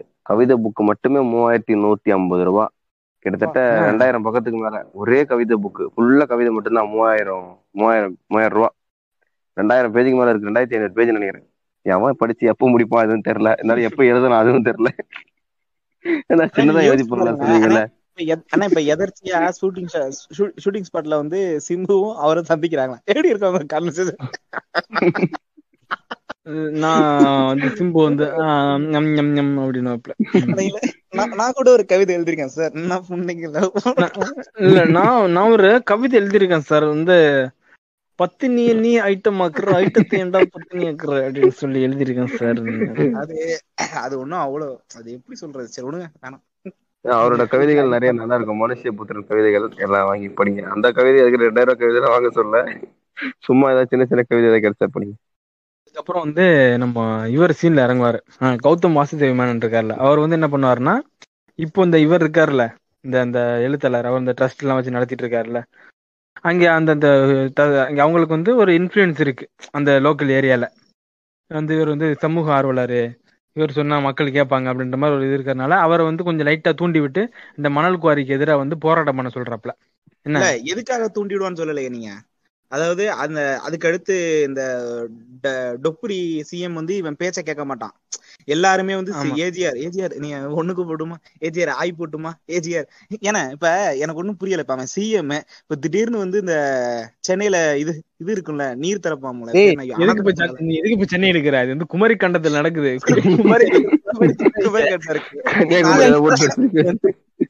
சென்னை வந்துச்சு. இவனுக்கு நைட்டு போன் அடிப்பானா, சார் சார் இது பண்ணிக்கட்டுமான்ட்டு. அதெல்லாம் ரொம்ப ஒரு மாதிரி எப்படி சொல்றது, இவனை காமிக்கணும், இது ஏஜிஆர் ஏஜிஆர் அப்படிங்கறத காமிக்கணுங்கிறதுக்காகவே பண்ண மாதிரி இல்லடா. இவங்க வந்து ரொம்ப பெரிய ஒரு இது இன்ஃபுளுன்ஸ் இருக்க மாதிரி காட்டி, ஆனா அது வந்து விஷுவல்ல ரொம்ப கம்மியா காட்டிட்டானுங்க. இவன் வந்து சிஎம் லெவலுன்றான், சென்னை அதிர்ன்றான், சென்னையை காட்டவே இல்லை, சிஎம்னு ஒரு ஆளையும் வெயிட்டா காட்டவே இல்லை.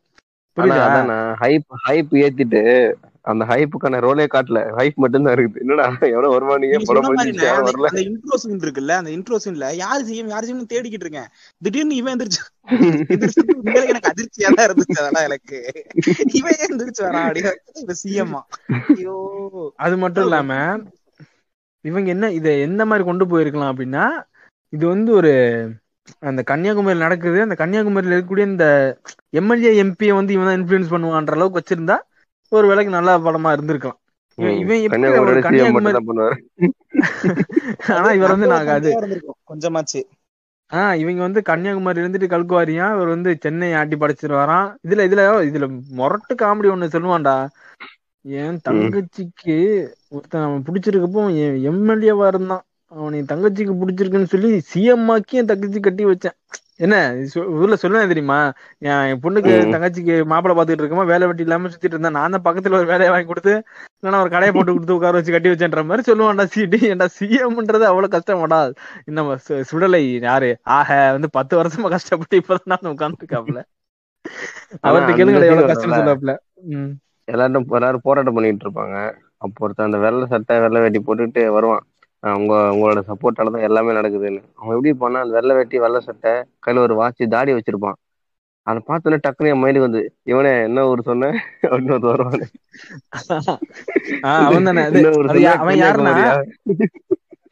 அவனும் யாருன்னா இவன் தான், யாரு நம்ம நம்ம இவன் இருக்கான்ல கௌதம் வாசுதேவன், கௌதம் வாசுதேவோட அடியாள் மாதிரி தான் அவன். என்ன அவன்கிட்ட சொல்ற இவனேன்னு சொன்னீங்களா, அவன் பேர் ராவணன் தெரியுமா? அவன் பேர் தெரியும் இல்ல இல்ல, அவன் பேர் மட்டும் கிடையாது, அவன் பேர் மட்டும் கிடையாது, இவன் இருக்கான் தெரியுமா, இன்னைக்கு ரைடு போகணும் ஃப்ரெண்ட்ஸ், எனக்கு காசு இல்ல பாத்துங்க நீங்க வந்து கொடுத்துருங்க, ரொம்ப சந்தோஷம். அவன் பேர் ராவணன் தான். ஓ, அப்ப வந்து அங்க கன்னியாகுமரி சைடு அது எதுவும் அதிகமா வைப்பானுங்களா அந்த பேர், எதுவும் தெரியல தெரியல. அவன் அதுலயும் வந்து என்ன சொல்லுவான் அப்படின்னா, அவன்கிட்டையும் வந்து சிஎம் ஆக்குறன்னு தானே சொல்லுவான். என்ன கௌதம் வந்து அதான்டா இவன்ட்ட இது ஒரு கடல்ல வந்து ரவுடி மாதிரி சுத்திட்டு இருப்பான். அது வந்து எது மாதிரி ஒரு சீன் மாதிரி காட்டுவாங்க, வந்து ஒரு தமிழ் தமிழ் தமிழ்ன்ற மாதிரி இந்தியா ஸ்ரீலங்கா பார்டர் மாதிரி காட்டுவாங்க. அதுல வந்து அவங்களோட ஆபீசர் வந்து இவங்க ஹாஸ்டேஜ் மாதிரி பிடிச்சி வச்சுக்கிட்ட மாதிரி ஏதோ பிரச்சனை போயிட்டு இருக்கும், அந்த மாதிரி ஒரு சீன் காட்டுவாங்க. அப்படி காட்டிட்டு வந்து இவன்ட்ட வந்து நம்ம கௌதம் வாசுதேவ் ஃபோன் பண்ணி பேசிட்டு இருப்பாப்ல. பேசிட்டு இருக்கிறப்போ, நீ வாடே, நீ ஏஜிஆரை தூக்கணும்டே, ஏஜிஆரை தூக்கிட்டு நம்ம ஆக்குறேன்டே, உனக்கு செல்வாக்கு இருக்கு, நான் வந்து உன்னை ஹெல்ப் பண்றேன், உன்னைய தூக்கி நான் கோட்டையில உட்கார வைக்கிறேன், என் தம்பி உட்கார வச்சேன், அவன் வந்து பிரயோஜனை கிடையாது, இப்போ வந்து அந்த சில்லறப்பை என்னையே வந்து தூக்கலான்னு பாத்துட்டு இருக்கான் அப்படின்னு. வந்து சிஎம் வந்து இப்போ அவ்வளோ ஈஸியா இன்ஃபுளுன்ஸ் பண்ற மாதிரி ஒரு என்ன சொல்றது, ஒரு இந்த ஊர் பிரசிடென்ட் இருக்கான் தெரியுமா, பஞ்சாயத்து பிரசிடென்ட் ரேஞ்சுக்கு கொண்டு வந்துட்டாங்க. ரொம்ப முக்கியமான விஷயம், உனக்கு பேசுற அரசியல் நிலைப்பாடு இருப்பாங்க. அந்த சீனியர் எதுக்காக அப்படின்னா, அதாவது இந்த சீமான் பேசுவார் தெரியுமா, அந்த நெய்தல் படை அமைக்கிற அதே தானே அதை அவன் பண்ணிட்டு இருப்பான். என்னன்னா வந்து அவங்க இப்போ அந்த ஆபீசரை பிடிச்சி வச்சுட்டா இவங்களை விட்டுருவாங்களாம், யார தமிழர்களை. அதெல்லாம் ஒரு மெண்டல் தனமான சீன். அது அவன் படத்துல அப்படியே அவன் அசால்ட்டா வச்சிருப்பான். நான் இதுக்கு இருக்கீங்க எல்லாம் எடுத்து ஸ்டேட்டஸ் வைக்கிற மாதிரிதான் இருக்கு அந்த சீனை. எங்க ஆளுங்களை பிடிச்சிட்டேல, நீ உங்க ஆளுங்களை விடு, நான் எங்க உங்கால நான் போலீஸை விடுறேன், அவரை நாங்க ஒன்றும் பண்ண மாட்டோம் அப்படின்னு ஒரு பைத்திய மாதிரி ஒரு சீனை வச்சிருப்பான் அவன். இங்க வந்து என்ன ஆகுது, இப்போ வந்து இந்த ஜிவிஎம் வந்து அந்த அவருக்கு தூண்டுறாப்புல அந்த எழுத்தாளர் வந்து தூண்டி நீங்க வந்து போராட்டம் பண்ணுங்க அப்படின்றப்பல இவர் போய் போராட்டத்தில் உட்கார்றாரு. 10 பேர் தான் வந்து உட்கார்றாங்க. திடீர்னு வந்து கௌதம் வந்து ஃபோன் பண்ணி திட்டி என்னடா பண்றீங்க, ஆளை காசு 500,000 காசு கொடுத்து கூப்பிட்டு வாங்கன்னு சொல்லி கூப்பிட்டு வந்து பார்த்தா ஒரு ஊர் ஃபுல்லா பயங்கர போராட்டம், பயங்கர ஆபாசா போய்கிட்டு இருக்குது. அப்படி எங்கிட்ட சைடு பாத்தீங்கன்னா இந்த இந்த இன்னொருத்தந்த புதுசா கேண்டிடேட் நிறுத்துறேன்னு சொன்னால அந்த நெய்தல் படை, நீ சொல்ற மாதிரி அந்த நெய்தல் படை வந்து எல்லாருக்கும் ஏ ஓட்ட போட்டுருங்கப்பா சூப்பர் சூப்பர்ன்ற மாதிரி இவனும் பேசிட்டு இருக்கான். இப்படி பேசிக்கிட்டு இருக்கிறப்போ திடீர்னு வந்து ஏஜிஆருக்கு காதுக்கு போகுது இந்த விஷயம். அப்போ வந்து இந்த கும்கி தாத்தா இருக்காருல்ல, கும்கி தாத்தா சொல்றாரு நாளைக்குள்ள அந்த போராட்டம் நிற்கும், நான் நிறுத்தி காட்டுறேன் அப்படின்றப்ப திடீர்னு பாத்தீங்கன்னா அந்த அந்த ஓல்டேஜ் ஹோம் இருக்குல்ல அந்த ட்ரஸ்ட், அது எரிச்சிடறானுங்க. ரைட்டா எரிச்சிடறானுங்க. அப்படி பிரச்சனை அப்படி போயிட்டு இருக்கு. கூட்டம்லாம் கலைஞ்சு எல்லாம் ஓடிடுச்சு. அதுக்குள்ள வந்து யாரோ ஒரு ஆளு கூட இறந்து போயிடுவாங்க. அப்படி போய்விடும். இதை எரிச்சது ஏஜிஆர் தான். ஏஜிஆர் வந்து ரொம்ப கொடூரமானவன். ஏஜிஆர் வந்து ஜெயிக்கிறதுக்காண்டி என்ன வேணாலும் பண்ணுவான் அப்படின்னு சொல்லி ஏஜிஆர் கேரக்டர் வந்து ரொம்ப மோசமான கேரக்டர், ரொம்ப ஹைப் ஏத்துறாங்க. அப்படி ஹைப் ஏத்திக்கிட்டு இருக்கிறப்போ அடுத்த நாள் ஏஜிஆரே வர்றான்ற மாதிரி ஏஜிஆர் நாளைக்கு பார்க்க போறோன்ற மாதிரி ஏஜிஆர்கிட்ட கூப்பிட்டு போறன்ற மாதிரி போவானுங்க. இந்த ஹெலிகாப்டரு, இந்த பொம்மை ஹெலிகாப்டரு, இந்த காரு, இந்த இது மாதிரி காட்டுவாங்க. இந்த வாரசூடு படம் மாதிரி காட்டுவாங்க. இந்த ஒரு கொள்கோரிய நிறையா இந்த கருப்பு கலர் காரு, ஹெலிகாப்டர் எல்லாம் காட்டி இறங்கி வந்து உட்காந்து ஒரு டைலாக் பேசுவாப்புல, மானை பூனை கொள்ளும், பூனை புலி கொள்ளும், கிணக்கு பூண்டை அதுன்னு சொல்லிட்டு ஏதோ டைலாக் பேசிட்டு சிங்கத்தை கொள்றது ஆளுன்னு சொல்லிட்டு அப்படி சொல்லி பேசிட்டு இருப்பான். இப்ப பேசி நம்மளை கொண்டுருவான் போல இருக்கு. அந்த டைலாக் ஃபுல்லா எரியும் தெரியுமா. இயற்கை விஷயம் கூட தெரியல. ஐயா நீங்க வேற கவனிருங்க. அவன் ஒருத்தர் என்ன பண்ணிட்டான், யூடியூபர் அவனை ஒருத்தன் அதை எடுத்துன்னு வந்துட்டு புலியை சிங்கம் கொள்ளும் அப்படின்னால அதை எடுத்துன்னு வந்துட்டு இது வரைக்கும் புலிக்கும் சிங்கத்துக்கும் சண்டை போட்டதுல இது வரைக்கும் வந்து புலிதான் ஜெயிச்சிருக்கான், சிங்கம் ஜெயிச்சதே கிடையாதான். அதை ப்ரூஃபா எடுத்து ஒரு அதாங்க அவன் சொல்லிட்டு இருக்காங்க. அவன் ப்ரூஃபா எடுத்துட்டு வந்து அவன் சும்மா டைலாகா பேசுறது கூட ஒரு தற்கொலைத்தனமா தான் பேசுறான் அப்படின்ற மாதிரி. இதெல்லாம் எங்க இருந்து எடுக்கிறாரு சிம்புன்ற மாதிரி அதுக்கு ஒரு அடி அடிக்கிறாரு டமால். அவர் வந்து இந்த டயலாக் எல்லாம் பேசி நம்மளை கொண்டுட்டு இவன் என்ன பண்றான் அப்படின்னா ஒரு காலால் அப்படியே மிதிச்சு அந்த இது ஒரு போர்வால் மாதிரி எடுத்து அப்படியே தலையை வெட்டி துண்டா பறக்க விட்டுருவான். பறக்க விட்டதுக்கு அப்புறம் நேரம் நகரன்ற மாதிரி தீ மியூசிக் போட்டு இந்த டைட்டில் இது போடுவாங்க. இன்டர்வல் கார்டு ஐ சா த டெவில் அப்படி சொல்லி இவரு வந்து மெசேஜ் அனுப்புவாரு.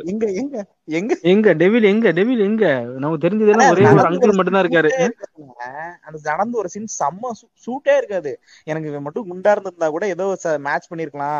ஆனா அந்த கேரக்டர் இல்லடா, இது இல்ல குண்டா இருக்கிறது அப்படின்னு நீ மேட்டர் கிடையாது. இந்த படத்துல கேரக்டர் வந்து செட் ஆகல. அப்படி செட் ஆயிருந்தாலும் இவன் நடிக்கிறது வந்து இந்த படத்துல எப்படி நடிக்கிறது எப்படி இருக்கு தெரியுமா, இந்த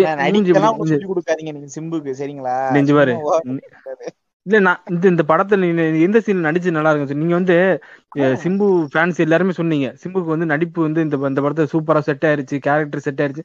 ஆக்சுவலா இந்த படத்துல இருந்து ஆனா ஒரு நேச்சுரலே ஒரு பான் நடிகர், பான் வாயை கிளறாதீங்கடா சொல்றதை கேளுங்கடா. பான் நடிகர் பொன் நடிகர் அஜித் மாதிரி நடிச்சிருக்காரு. அந்த பான் நடிகரோ அதெல்லாம் விடு. நான் சொல்றது என்னது அப்படின்னா இந்த படத்துல அவன் என்ன பண்றான்னா கூடுதல் எக்ஸ்பிரஷனு இப்படி மூஞ்சி இப்படி வரப்போ வச்சுக்கிறது, இப்படி ஒத்தல கடிக்கிறது, அஜித் மாதிரி நடந்துகிட்டே இருக்கிறது, இதுதான் பண்றான் இந்த படத்துல வந்து. அந்த நீ தலையை வெட்டி விட்டு இப்படி மாசா நடக்கிற மாதிரி நடக்கிறான். அதுவுமே பெருசா மாசா தெரியல. அப்படி போயிட்டு இருக்குது. அதுக்கப்புறம் திரும்ப அப்படி இங்கிட்ட வந்தாச்சு. இன்டர்வல் சீன் முடிச்சதுக்கு அப்புறம் சொல்றான் அந்த மாதிரி அந்த இவன் யாருக்கு ஐஸ் ஆத டெவில்னு மெசேஜ் அனுப்புறான். யாருக்குன்னா அந்த சிபிபிபி ஆபீசருக்கு அனுப்புறான், கௌதம் கார்த்திக்கு அனுப்புறான். அதுக்கப்புறம் அப்படியே வேற விஷயங்கள்லாம் போயிட்டு இருக்குது. இவர் வந்து அப்படியே நைஸ் அந்த குடும்பத்துல வந்து கொஞ்சம் இது ஆவராப் ஜாயிண்ட் ஆவராப்ல இவன் வந்து எதுக்கு இங்க வர்றான்னா இந்த மாதிரி இந்த அவன் என்ன ஆனா இந்த சிஎம் என்ன ஆனா உயிரோட இருக்கானா செத்தானான்றது மாதிரி இதுன்றது வரலாம் வர்றான்.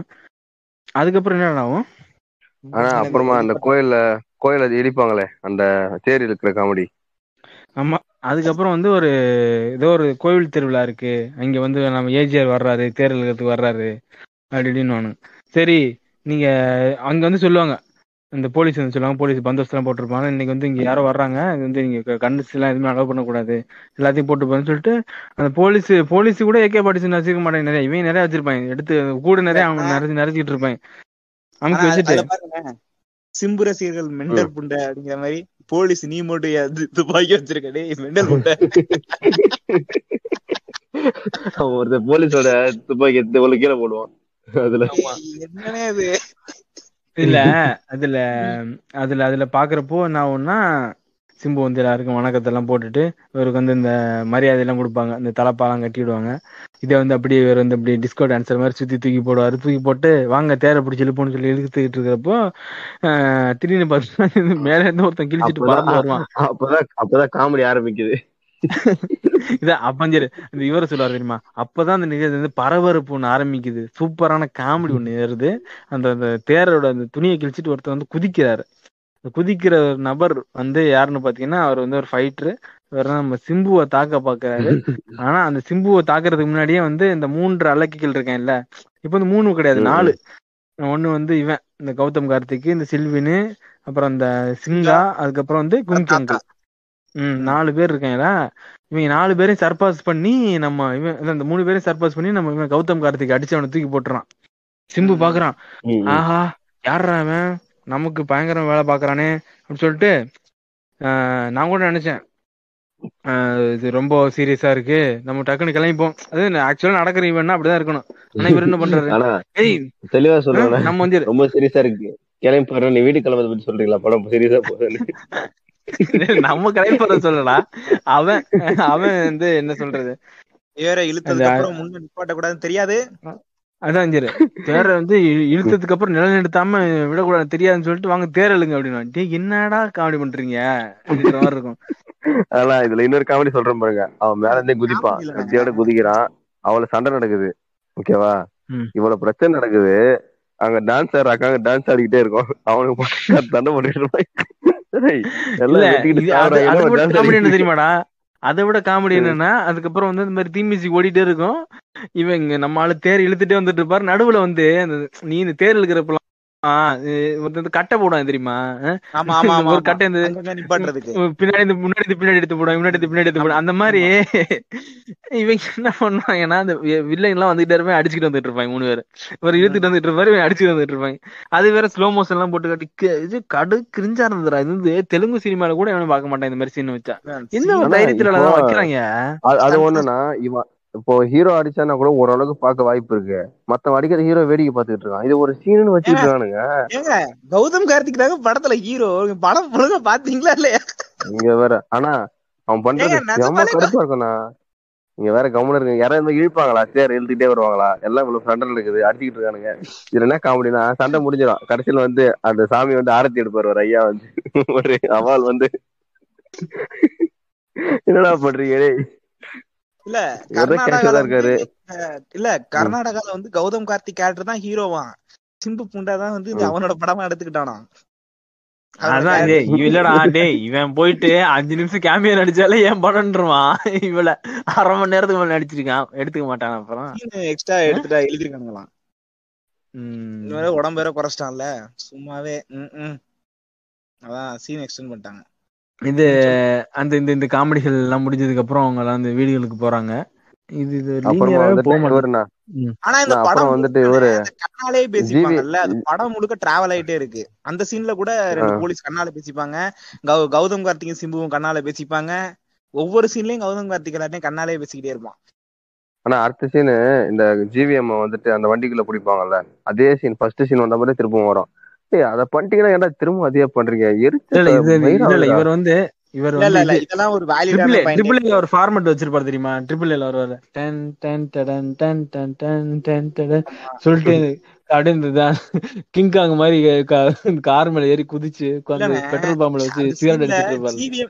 ஜிவிஎம் ரியாக்ஷன் பார்த்து என்னடா நடக்குதுங்க யாருடா இல்ல ஜிவிஎம் வந்து, அல்ல அது டயலாக் நான் சொல்றாரு, டயலாக் செம்மையா சொல்லுவாப்ல, யாருல எவனுவோ நமக்கு ஒன்னா வரணும் அடிச்சு ஓட்டல.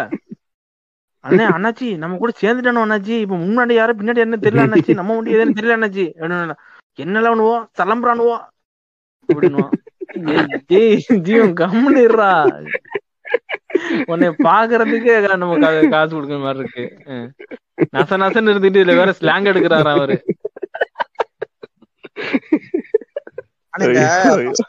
அதுல அது அந்த அந்த காருக்குள்ள ஏத்திட்டு அந்த காருக்குள்ளதான் அந்த அடிச்சு அந்த இதுல ஏத்துவானுங்க. அதுக்குள்ள இந்த கண்டெய்னருக்குள்ள ஏத்துறப்போ உள்ளுக்குள்ள வந்து சிம்பு உட்காந்துருப்பாரு.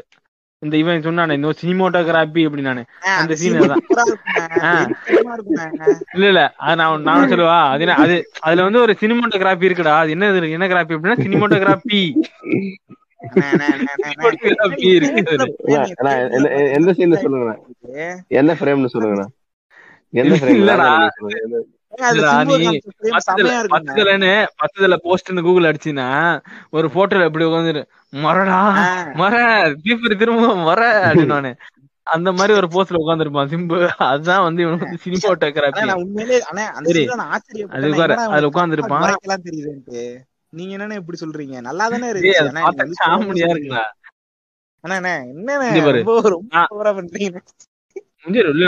என்ன? உண்மையை சொல்லணும்னா வெந்து தனிந்தது காடுல கூட வந்து கொஞ்ச மாதம் வந்து கஷ்டப்பட்டிருக்கான், சிரமப்பட்டிருக்கான், அடிச்சிருக்கான்னு சொல்லணும். இதுல சும்மா நடக்கதான் செஞ்சிருக்கான். இதுலதான் இதுக்குதான் நீங்க வந்து ராஜா உங்க வாயில வெந்து தனிந்தது காடு நல்ல படம் சொல்லுங்க. அதான் இவங்க வந்து டிகிரேட் ஆகிட்டே போயிட்டு இருக்கிறப்ப நம்ம வந்து இதுக்கு முன்னாடி வந்தது அதுவே பரவாயில்லடான்னு சொல்லுவோம்ல, அந்த நிலைமையிலதான் இப்ப போயிட்டு இருக்கு.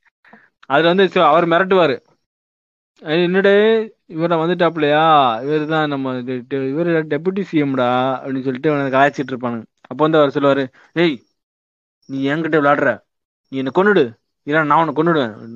என்னன்னா டயலாக் கிட்ட வில்ல மாதிரி நடந்துக்கடா மாதிரி.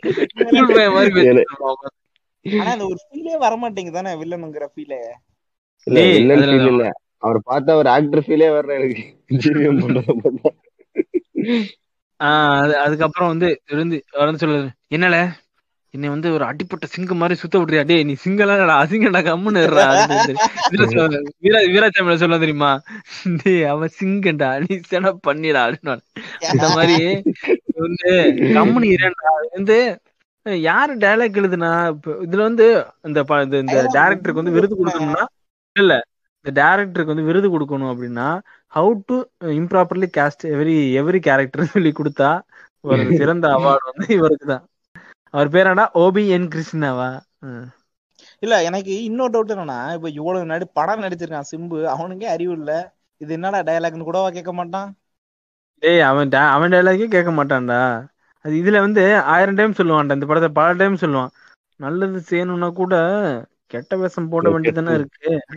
அது இங்க பாருங்க கிடையாது, நல்ல கெட்டவனு பேர் எடுத்தா நல்லவன்டா. அப்புறம் இல்லண்ணே இவன்ட்டு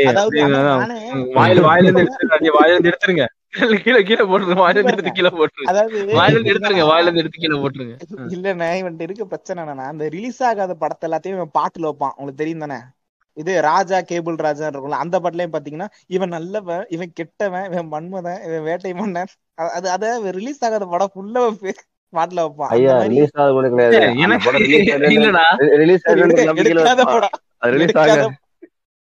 இல்லடா டே எனக்கு ஒரு டவுட், இவன் அந்த 50 போட்டிருக்குது அதுல இந்த கெட்டவன் வேட்டை மன்னன் எல்லாம் சேர்த்திருப்பானோ? ஆமா நீங்க பாருங்க, கான் இருக்கு, வட சென்னை கோ, அது ரெண்டுமே இவன் அடிக்க வேண்டிய படம் தான் வேற. அப்புறம் என்னது கெட்டவனு, கெட்டவனே பாத்தீங்கன்னா ஃபர்ஸ்ட் கெட்டவனு, அப்புறம் கெட்டவன் கெட்டதில் கெட்டது, கானு, வேட்டை மன்னனு. அதானா உங்களுக்கு புரியுதா? அப்பனா வந்துட்டு டைரக்டர் இந்த படம் இருக்குன்னு சொன்னாலே டக்கு லிஸ்ட் போட்டுரும், இது நம்ம படம் ஒண்ணு கோடு போடுவார்ல, பரோட்டா கோடு போடுவார், அந்த மாதிரி கோடு போட்டுட்டு. அண்ணே மகாவள சேர்த்திருக்கானே, அதானே எனக்கு வயிற்றுச்சலா இருக்கு. மகா கன்சிகா யார் படம்? யாரு படவா கன்சிகா? அண்ணே என்ன இந்த படம் யாருக்கு தெரியல, அப்படி ஒரு படம் வந்திருக்குது, படம் வந்ததே தெரியல. மகான்னு ஒரு படம், அது ரிலீஸ் ஆயிச்சா ஆகலையான்னு தெரியல. அந்த படம் வந்து பேய் படம். ஹன்சிகாவும் சிம்புவும் லவ் பண்ணுவாங்க, சிம்பு செத்து போயிருவாரு. சிம்பு ஆமா இல்ல ராஜான்னு யோசிக்கிறாரு. மகான் வந்து விக்ரம் படமா யோசிச்சிருக்காரு. அதானா மகான் இல்லண்ணா இந்த மகான்ற ஒரு இது அதுல பாத்தீங்கன்னா இல்ல இது வந்து பைலட் மாதிரிலாம் ட்ரெஸ் பண்ணிட்டு இருப்பான் இவன் வந்து. நான் கூட இவனோட படம் தான் நடிச்சேன், அதுக்கப்புறம் தெரிஞ்சது கேமியா தான், ஆனா இவனை வச்சு விளம்பரம் பண்ணிட்டு இருக்கேன் ஏன் அப்படின்ட்டு. இல்ல யாராவது வந்து கேமியா போனா பரவாயில்ல, இவன் மட்டும் தான் அவன் படத்துக்கு கேமியா பண்றான். இந்த படம் எல்லாம் ட்ரிபிள் ஏல அந்த படம் வந்து மகா டிராப் ஆயிருச்சு, மகா வந்து டிராப் ஆயிருச்சு, மாநாடும் ஒரே டைம் தான் டிராப் ஆனது ரெண்டுமே. உடனே என்ன தெரியுமா சொன்னா, ரெண்டு படமும் டிராப் ஆயிருச்சு, நான் மகா மாநாடுன்னு ஒரு படம் அடிக்கிறேன். மகா மாநாடு படம் வந்து டிஆர்ஏ வந்து ப்ரொடியூஸ் பண்ண போறாருன்னு பேசிட்டு இருந்தாங்க. ஆமா சொன்னாங்க, அப்புறம் நடிக்கல, அது கேன்சல் ஆயிருச்சு. அப்புறம் மகாவும் அவங்க அப்பனே சொல்லிருப்பான், டேய் மவனே என் தலையில அங்க சுத்தி இங்க சுத்தி என் தலையில மண்ணாளி படம் பாக்குறியா. அதுக்கப்புறம் யோசிச்சிருப்பா, அதுக்கப்புறம் அந்த அந்த மகா மாநாடு ஏன் டிராப் பண்ண தெரியுமா, மத்த படம்னா வீட்டுல வந்து ஷூட்டிங் பண்ணுங்க அப்படின்னு சொல்லுவாங்க. இது அப்பா தானே சரி வீட்டுல ஷூட்டிங் பண்ண சொன்னா அவங்க அப்புறம் எங்க போறது, அதனாலதான் வேணாம் வேணாம் அப்படின்ட்டு இருப்பான். ஆனா உண்மையில அதெல்லாம் எப்படி அவன் யோசிச்சான்னு எனக்கு தெரியல. மாநாடு மகா சரி மகா மாநாடு சரி அதை விடுங்க. அந்த கடைக்குள்ள வரும் அடுத்து என்ன ஆகுது, இந்த மாதிரி இவரை வந்து அடிச்சு மிரட்டி விட்டுறானுங்க. நம்ம இது கொடூரமான வில்லனாகி ஜிவிஎம் வந்து ஒரு அடிப்பட்ட சிங்கத்தை கர்ஜனை ரொம்ப பலமா இருக்குன்ற மாதிரி அதே பல சுண்ணி அடிச்சு விரட்டிட்டானுங்க. அது எந்த சீன் தெரியுமா, இவர் வந்து பில்டப் ஏத்திட்டு அடிவாங்க சவுத் அடிவாங்க. அது வந்து விஜய் பண்ணுவாரு தெரிய படத்துல, உன்னால என்ன உன்னால ஒரு மாதிரியும் போக முடியாது குடும்பமே அடிவாங்க கிட்டத்தட்ட அதே மாதிரிதான். அப்பயும் அவனை கொண்டு போட்டு போயிருக்காங்க. இப்படி இருந்துட்டு யாரு அவனா இருக்கலாம் சார் விஜய் குமாரா கூட இருக்கலாம். அதுக்கப்புறம் வந்து 3 பேரு குடும்பத்துல எல்லாரும் சுட்டதுக்கு அப்புறம் எனக்கு நீ இன்னொரு அம்மா மாதிரிமா வரம்மா அப்படின்னு வர வந்து சரி இங்க வருவோம் நம்ம இருக்குல்ல. இப்படி இது பண்ணிட்டு இருக்காங்க கிரிஞ்சு பண்ணி இந்த மாதிரி பண்ணிட்டு இருக்கிறப்போ அதான் அந்த கேண்டிடேட் போட்டு தள்ளிட்டான்ல இவன். இப்போ வந்து யாருப்பா எலெக்ஷனுக்கு நிக்கிறது யாரு நிக்கிறது அப்படின்னு சொல்லி பிரச்சனை பண்ணி போயிட்டு இருக்கிறப்போ அந்த பிரியா பவானி சங்கர் அந்த அம்மா வந்து நான் நிக்கிறேன் ஏமா ஏமா நீ வேற காமெடி பண்றேன். ஆனா சொல்றேன்ல, ஆனா இது வந்து டைரக்டர் வந்து என்டிகேயோட ஒரு கொள்கை பரப்பு செயலாளர் நினைக்கிறேன், அவன் பண்றது எல்லாமே அப்படிதான் இருக்கு படம் ஃபுல்லா. அதுக்கப்புறம் வந்து இந்த இவங்க வந்து இவன் போய் அந்த அவர்கிட்ட கேட்பாரு, அந்த எழுத்தாளர் இருக்கு அவ்வளவு அவர்கிட்ட கேட்பாப்ல நீங்க இருக்கிறீங்களா அப்படின்னு. அவர் வந்து சொல்லுவாரு எனக்கு வந்து அரசியல் வந்து சாக்கடை மாதிரி, அந்த சாக்கடையில வந்து அந்த வாசம் சாக்கடை வாசம் என் மேல வர்றது எனக்கு விருப்பம் கிடையாது, நான் நிக்க மாட்டேன் அரசியல் நிக்க மாட்டேன் அப்படின்னாரு. இவர் வந்து ஜிவிஎம் சொல்லுவாரு, சாக்கடைனா நாரதான் செய்யும், ஆனா சாக்கடை இல்லாட்டி ஊரே நாரிடுமே, நீங்க இல்லாட்டி யாரும் நிப்பா அப்படின்னு சொல்லி ஜிவிஎம் கேக்குறப்போ இது ஆக்சுவலி ஜிவிஎம் இந்த மாதிரி கேட்க மாட்டான். ஆனா நமக்கு அப்ப கூட எப்படி தவறோம்னா இந்த வாரணம் வரும் படத்துல சூர்யா பேசுற மாதிரி தான் இருக்கும், வெளியே போலான்ற மாதிரி வெளியே போ வெளியே அந்த ஃபீல் தான் வரும். இவன் ஒரு மோட்டிவேட் பண்ற மாதிரியும் தோணாது. அது ஜிவிஎம்க்கு வந்துட்டு டைலாக் டெலிவரியும் வரல, ஸ்லாங்கும் வரல, பெரிய பெரிய அளவுல ஆக்டிங்கும் வரல. அது அந்த ஆளுக்கு தெரியுமா தெரியாதாலே தெரியல. இந்த படத்துல சொல்லலாம் தெரியுமா, விடுதலையில உங்களுக்கு கவர்மெண்ட் சொல்லி இருக்கு ஆனா அதுல ஒரு பிரச்சனை இருக்கு அப்படின்னா அது அந்த மாதிரிதான். இவன் வந்து இப்படி டைலாக் சொல்லிட்டு இருக்கிறப்போ நம்ம அந்த அம்மா வேற சொல்றாங்க நான் நிக்கிறேன் சார் அப்படின்றாங்க. சரிம்மா நீ நீ அன்னைக்கு போய் ரோட்ல நின்று இன்னைக்கு வந்து இங்கே வந்து எலெக்ஷன்ல இல்லை பிரச்சனை கிடையாது அப்படின்னு சொல்லி இவங்க பிரச்சாரம் பண்ணி காமெடி பண்ணிட்டு இருப்பாங்க. அதெல்லாம் போய்கிட்டு இருக்கும். அந்த டைம்ல பாத்தீங்கன்னா இந்த சில்வின்றவன் இவனை பாத்துருவான், இந்த பொம்பளை பிள்ளைகிட்ட கூட இவங்க 2 பேரும் கடலை போட்டுட்டு இருக்கதான் வந்து பாத்துருவான். அதுக்கப்புறம் போய் அவன் வந்து உள்ள விசாரிக்க ஆரம்பிப்பான். உள்ள விசாரிக்க ஆரம்பிச்சு பாக்குறப்போ வந்து அவன் பாத்தீங்கன்னா ஏதோ திடீர்னு வந்துட்டு ஒருத்தன் போன் பண்ணி கேட்பான். இவன் பாத்தீங்கன்னா அவரோட காலேஜ் ஃபெயில தூக்கிட்டு வந்து கொடுத்துருவாங்க கையில. இவன் போயிட்டு திடீர்னு காலேஜ்ல போயிட்டு என்னத்தை கண்டுபிடிச்சிட்டு வருவான் தெரியல, எல்லாம் ஒன்னு டக்கு டக்குன்னு என்னமோ ஒரு இது மாதிரி நடக்கும்டா. அவன் கண்டுபிடிச்சிருவான் 2 பேரும் ஒரே காலேஜ் தான் படிச்சாங்கன்னு சொல்லிட்டு இந்த டிஜே கண்டுபிடிச்சிருவான். கண்டுபிடிச்சிட்டு டிஜே என்ன பண்ணுவான், அவனோட வீட்டுக்கு அவனோட ரூமுக்கு போயிடுவான். இவனும் அந்த பிஸ்டல்னு சொல்றவன் தான் சேவ் பண்ணிட்டு இருப்பானு. அவன் ரூம்குள்ள போயிட்டு என்ன நடக்குது நடக்குது எல்லாத்தையும் அப்படியே பாத்துக்கிட்டு இருப்பான். அப்ப பார்த்தா இவன் என்ன பண்ணிருப்பான், அதுக்கு முத நாள் வந்து இந்த இப்போ இந்த ஏஜிஆர் எல்லாம் காப்பாத்துறதுனால வந்து ஏஜிஆர் கூப்பிட்டு ஒரு நாள் விருந்து வைப்பாரு. விருந்து வச்சு இவன் வந்து குடும்பத்துல ஒரு ஆள் மாதிரி சேர்த்துப்பாரு. அந்த மாதிரி இருக்கிறப்போ இவன் அந்த அந்த ஏஜிஆரோட தங்கச்சி இருக்கும்ல, அது ஏஜிஆரோட தங்கச்சி யாருன்னா அதுக்கப்புறம் அந்த படத்துல பாதிக்கு அப்புறம் தான் தெரியும் ஏஜிஆரோட தங்கச்சி தான் வந்து இந்த அவங்க பேர் என்ன அனுசிதாரா, அனுசிதாரோட புருஷன் தான் சிஎம். நானு நல்லண்ணே எனக்கு வந்து ஃபர்ஸ்ட் ஒரு சின்னதுனே அவங்கள பார்த்தேன். நான் திடீர்னு பார்க்கும்போது இவங்க வந்து சிம்புவோட ஒய்ஃபு போல, ரவுடியா இருக்கனால அப்படின்னு நினைச்சுக்கிட்டு இருந்தேன். ஆனா எனக்கு ஒரே இந்த அம்மா இதுக்கு முன்னாடி எங்கேயோ பார்த்த மாதிரி இருக்குன்னு பார்த்தா தங்கச்சிங்கிறானுங்க. அது செட்டே ஆகல. அண்ணன் தங்கச்சி கேரக்டர்லாம் தேவையில்லாத வேலை. அதெல்லாம் இப்படி போயிட்டு இருக்கு வந்து சொல்லுவாங்க. ஏன்னா இல்லண்ணே, ஏன்னா வந்து சிம்புவே அந்த அம்மாவுக்கு தங்கச்சி தம்பி மாதிரி தான் இருக்காரு. அதனால செட்டே ஆகாது ஒன்றும். இது எப்படி இருக்கா? அதுக்கப்புறம் இவன் என்ன பண்ணுவான், ஒரு நாள் இந்த ட்ரோன் கேமரா வச்சு இந்த அவன் வீட்டுல நடக்கிறதுல ரெக்கார்ட் பண்ணிடுவான். அவங்க என்ன நடக்கிறாங்க. அதுக்கப்புறம் ஏதோ உள்ள போய் பார்த்தீங்கன்னா ஒரு ஏதோ ஸ்டோர் ரூம் மாதிரி ஒன்று வச்சிருப்பாங்க. அந்த ஸ்டோர் ரூமுக்குள்ள பார்த்தீங்கன்னா எல்லாமே வந்து கம்பராமாயணம்னு புக்கு வச்சிருப்பாங்க. அந்த புக்குக்குள்ளலாம் திறந்து பார்த்தா ஒரு கோடு மாதிரி இருக்கும். அதில் ரெக்கார்ட் பண்ணி இந்த பென்ட்ரைவில் வச்சிருப்பான்.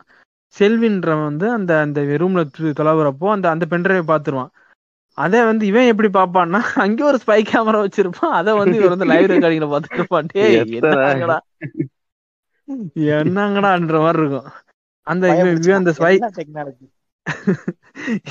ஸ்பை கேமரால பாத்துக்கிட்டு இருக்கும் போதே அந்த செல்வினை வந்து ஒருத்தன் போட்டு தள்ளிடுவான். அது யாருன்னு தெரியாது. இப்ப வந்து நமக்கு ஒரு அவன் போட்டு தெளிவோம். இப்பதான் வந்து நமக்கு கொஞ்சமா லைட்டா ஒரு சஸ்பென்ஸ் பண்ணி இப்போ அவனை போட்டது யாரு அப்படின்ற மாதிரி இருக்கும். ஏன்னா இவன் தான் ஸ்பை.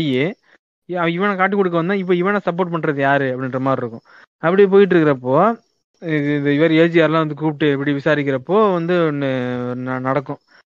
ஒரு இவனை கூப்பிட்டு விசாரிப்பாங்க, அந்த டிரைவரை கூப்பிட்டு இந்த மாதிரி யாரு கொலை பண்ணியிருப்பா, நம்ம செல்வின்னு போயிட்டான் நம்மடே அப்படின்னு சொல்லி விசாரிச்சுட்டு இருக்கிறப்போ அந்த டிரைவரை கூப்பிட்டு விசாரிப்பாங்க. அவன் டிரைவர் வந்து சொல்லுவான், உன்ட்ட எத்தனை வண்டி இருக்கு, நமக்கு எத்தனை வண்டி அவருக்கு தெரியாது. இந்த ரொனால்டோ சொல்லுவான் தெரியுமா, ரொனால்டோ நீங்க எத்தனை கார் வச்சிருக்கீங்க, ஐ டோன்ட் நோ அப்படின்னு. அந்த மாதிரி வந்து இவருக்கு வந்து ஏஜிஆருக்கு வந்து எத்தனை கார் ஓடுது அதெல்லாம் ஒன்றும் தெரியாது. நமக்கு எத்தனை கார் ஓடுது, நமக்கு வந்து இத்தனை கார் ஓடுதுங்க ஐயா. அப்போ அதுல உனக்கு டிராவல்ஸ் சொந்தமா எத்தனை ஓடுது, இத்தனை ஓடு 9 ஓடுது. அதுல காணாம போச்சா, ஒண்ணு காணாம போச்சு. எப்போ காணாம போச்சு, அது கொஞ்ச நாள் ஆச்சு, கம்ப்ளைண்ட் கொடுத்துருக்கேன் அப்படின்னும். திடீர்னு பார்த்தீங்கன்னா போலீஸ் கூட பேசுன இந்த கால் ரெக்கார்டிங் வந்து எடுத்துருவான். இவன் வந்து 4G பண்ணியிருப்பான். இந்த மாதிரி நான் கம்ப்ளைண்ட் இன்னைக்கு ரெஜிஸ்டர் பண்ணுற மாதிரி பண்ணுன்னு சொல்லி வச்சிருப்பான். அதை கண்டுபிடிச்சிருவான். ஐயா மன்னிச்சிருங்க அப்படின்றப்ப அந்த கும்கி கறக்குன்னு கழுத்தை எடுத்துருவாப்ல, டிரைவர் கழுத்தை. ஆனா இல்லண்ணே இப்ப எனக்கு என்ன புரியலன்னா, இப்ப அந்த தாத்தா வந்து அவனை கொன்னதுக்கும் இந்த காரு வந்து இதுக்கு ஒழிச்சு வைக்கிறானுங்க. கார் காணாம போச்சுன்னு எதுக்கு இப்படி போய் சொல்றானுங்க?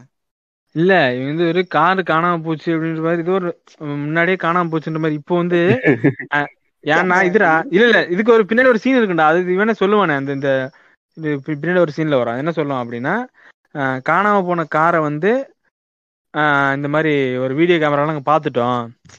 அதான் கேட்பான் அவன்கிட்ட வந்து, டிரைவர்கிட்ட கேட்பான், அந்த காணாம போன காரு அன்னைக்கு ரோட்ல போணுச்சா முடியாது யாரு அப்படின்னு சொல்லி கேட்பான். அதான் திருடிட்டு போன ஓட்டிட்டு போயிருப்பான் அப்படின்வான்.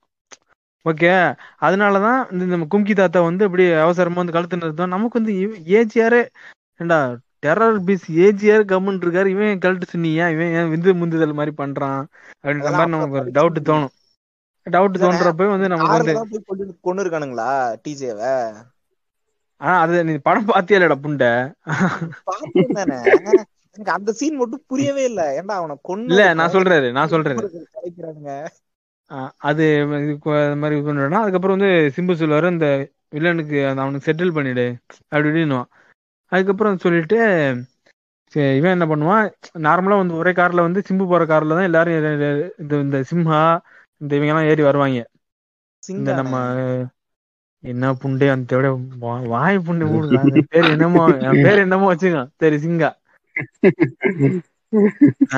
அவன்கிட்ட சொல்லுவான், கௌதம் கார்த்திகிட்ட சொல்லுவான் நீ வந்து சிங்க கூட பின்னாடி கார்ல வான்னு சொல்லிட்டு இந்த கும்கி தாத்தா கூப்பிட்டு நம்ம செம்பு சார் வந்து போவாப்புல. தனியா போகும்போது வந்து இப்படி கேட்பாரு, நமக்கு எத்தனை கல்குவாரி இருக்கு அண்ணன்ற மாதிரி கேட்பான். வயசு அதிகம்ல வந்து நமக்கு வந்து எத்தனை கல்குவாரி இருக்குது, நமக்கு வந்து 147 இருக்கும் தம்பி. அதுல உங்க பேர்ல வாங்கினது எவ்வளவு, என் பேர்ல வாங்கினது 13 இருக்குமே. அது ஆனா உங்களோட மனைவி பேர்ல எங்கேயோ வைசாக்ல ஒண்ணு இருக்கு மாதிரி இது கேள்விப்பட்டேன்னு அப்படின்னு சொல்றப்போ, அது இது தம்பி அது வந்து என்னோட மாமனார் பொண்டாட்டி பேர்ல வாங்கி போட்டுருவேன். ஆனா மாமனாருக்கும் பொண்டாட்டிக்கும் இன்னொருத்தவங்க பொண்டாட்டிக்கும் கனெக்ஷன் இருக்கே அப்படின்னு சொல்லிட்டு இந்த மாதிரி சொல்லி பேப்பர்லாம் காட்டுவாரு. அதுக்கப்புறம் வந்து ப்ரூவ் பண்ணிடுறாரு, நீ வந்து என்ன பீட்ரே பண்ணிட்ட அப்படின்ற மாதிரி. கௌதம் வாசுதேவ் மேனன் ஜிவிஎமோட ஒய்ஃபும் அந்த அந்த அங்கிளோட ஒய்ஃபும் பார்ட்னர் அந்த அந்த கல்குவாரியில அந்த மாதிரி காட்டிடுவான். அதுக்கப்புறம் வந்து வந்து பேபன் முழிப்பான். அதுக்கப்புறம் வந்து என்ன உங்களுக்கு நான் கொடுத்தது பத்தல அண்ணே, உங்களுக்காண்டி உங்க பொண்ணு பேர்லாம் காசு அது நிறைய நிலம்லாம் வாங்கி போட்டிருக்கேன், சொத்து வாங்கி போட்டிருக்கோம்னே அப்படின்னு சொல்லி பேசிக்கிட்டு இருந்துட்டு மன்னிப்பு கேங்க தம்பி மன்னிச்சிருங்க, மன்னிப்பு அதை மட்டும் கேட்காதீங்க, கேட்டீங்கன்னா நீங்க செஞ்ச நன்னதை கூட நான் மறந்து போடுவேன் அப்படின்னு சொல்லிட்டு வருவேன். வந்துட்டு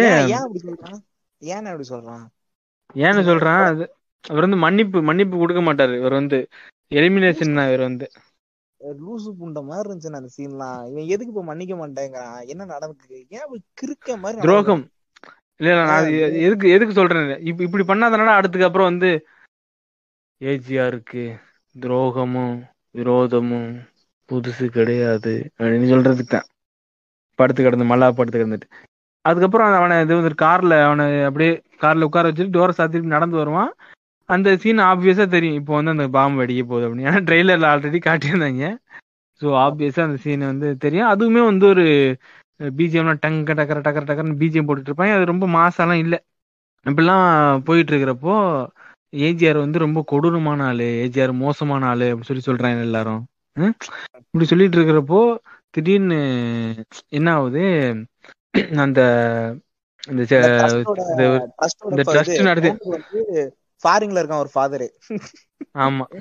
ஃபாதர் வந்து உண்மையை உடச்சி சொல்லிடுவாரு, நீங்க உங்களுக்கு எல்லாரும் தெரியும் இந்த காசு வந்துட்டு இருக்கிறது எல்லாமே வந்து ஒரு ஃபாரின்ல இருந்து வந்துட்டு இருக்குன்னு நினைப்பீங்க, ஆனா அந்த ஃபாரினர் வேற யாருமே கிடையாது, நம்ம ஏஜிஆர் தான் நம்ம இது ஃபண்டிங் பண்ணி நம்ம முதியோர் இல்லத்தை பாத்துக்கிறாரு. இது மட்டும் இல்லாம பல நாட்டுல பல குழந்தைகளை வந்து ட்ரஸ்ட் நடத்தி காப்பாத்திட்டு இருக்காரு. அன்னைக்கு அந்த வீடு எரிஞ்சது வந்து நம்ம ஆளுங்க கிடையாது, நம்ம ஆளுங்க பண்ணல, ஆனா அதை வந்து இவங்கதான் பண்ண வச்ச மாதிரி காட்டிட்டாங்க. ஆனா இப்போ வந்து உங்களுக்காண்டி 1 கோடி ரூபாய் செலவுல வந்து ஒரு வீடு அமைச்சு கொடுத்துருக்காரு அப்படின்னு சொல்லி சொல்லுவான். ஏன்னா அந்த இவனும் ட்ராக் பண்ணுவான். இல்லண்ணா அந்த சீன் உங்களுக்கு சஸ்பென்ஸா இருந்துச்சா? எனக்கெல்லாம் முன்னாடியே தெரிஞ்சிருச்சு, அது பச்சையா தெரியுது இது இவனதான் காமிக்க போறானுங்க அப்படின்ட்டு. உங்களுக்கு எனக்கு இவங்க வந்து ஏன் இப்போ ஒன்று வந்து இவ்வளோ கொடூரமா ஏன் காட்டணும், இப்போ வந்து ஏன் வந்து இப்போ இவ்வளோ நல்லவன்ற மாதிரி ஏன் காட்டணும்? நல்லவன் காட்டினதுக்கு அப்புறம் ஒரு ரோல் இல்லாம போச்சு, அவ்வளோதான் முடிஞ்சு படம், அங்கேயே முடிஞ்சு, அவ்வளோதான் முடிஞ்சு படம். அதுக்கப்புறம் 1/2 மணி நேரம் தத்தி தடவையா. ஐயா நீங்க என்ன சொல்ல வரீங்க? இப்போதைக்கு ஏன் நல்லவனா காட்டணும்னு கேக்குறீங்க. அப்புறம் எப்படி அவர் முதலமைச்சர் ஆகுறது, எப்படி எம்பி ஆகுறது? எம்ஜிஆர் அப்படிதான் என்ன சொல்றேன், ஒரு எக்ஸ்ட்ரீம். எம்ஜிஆர் நல்லவருங்க, எம்ஜிஆர் நல்லவர், ஏஜிஆர் நல்லவர் தானே.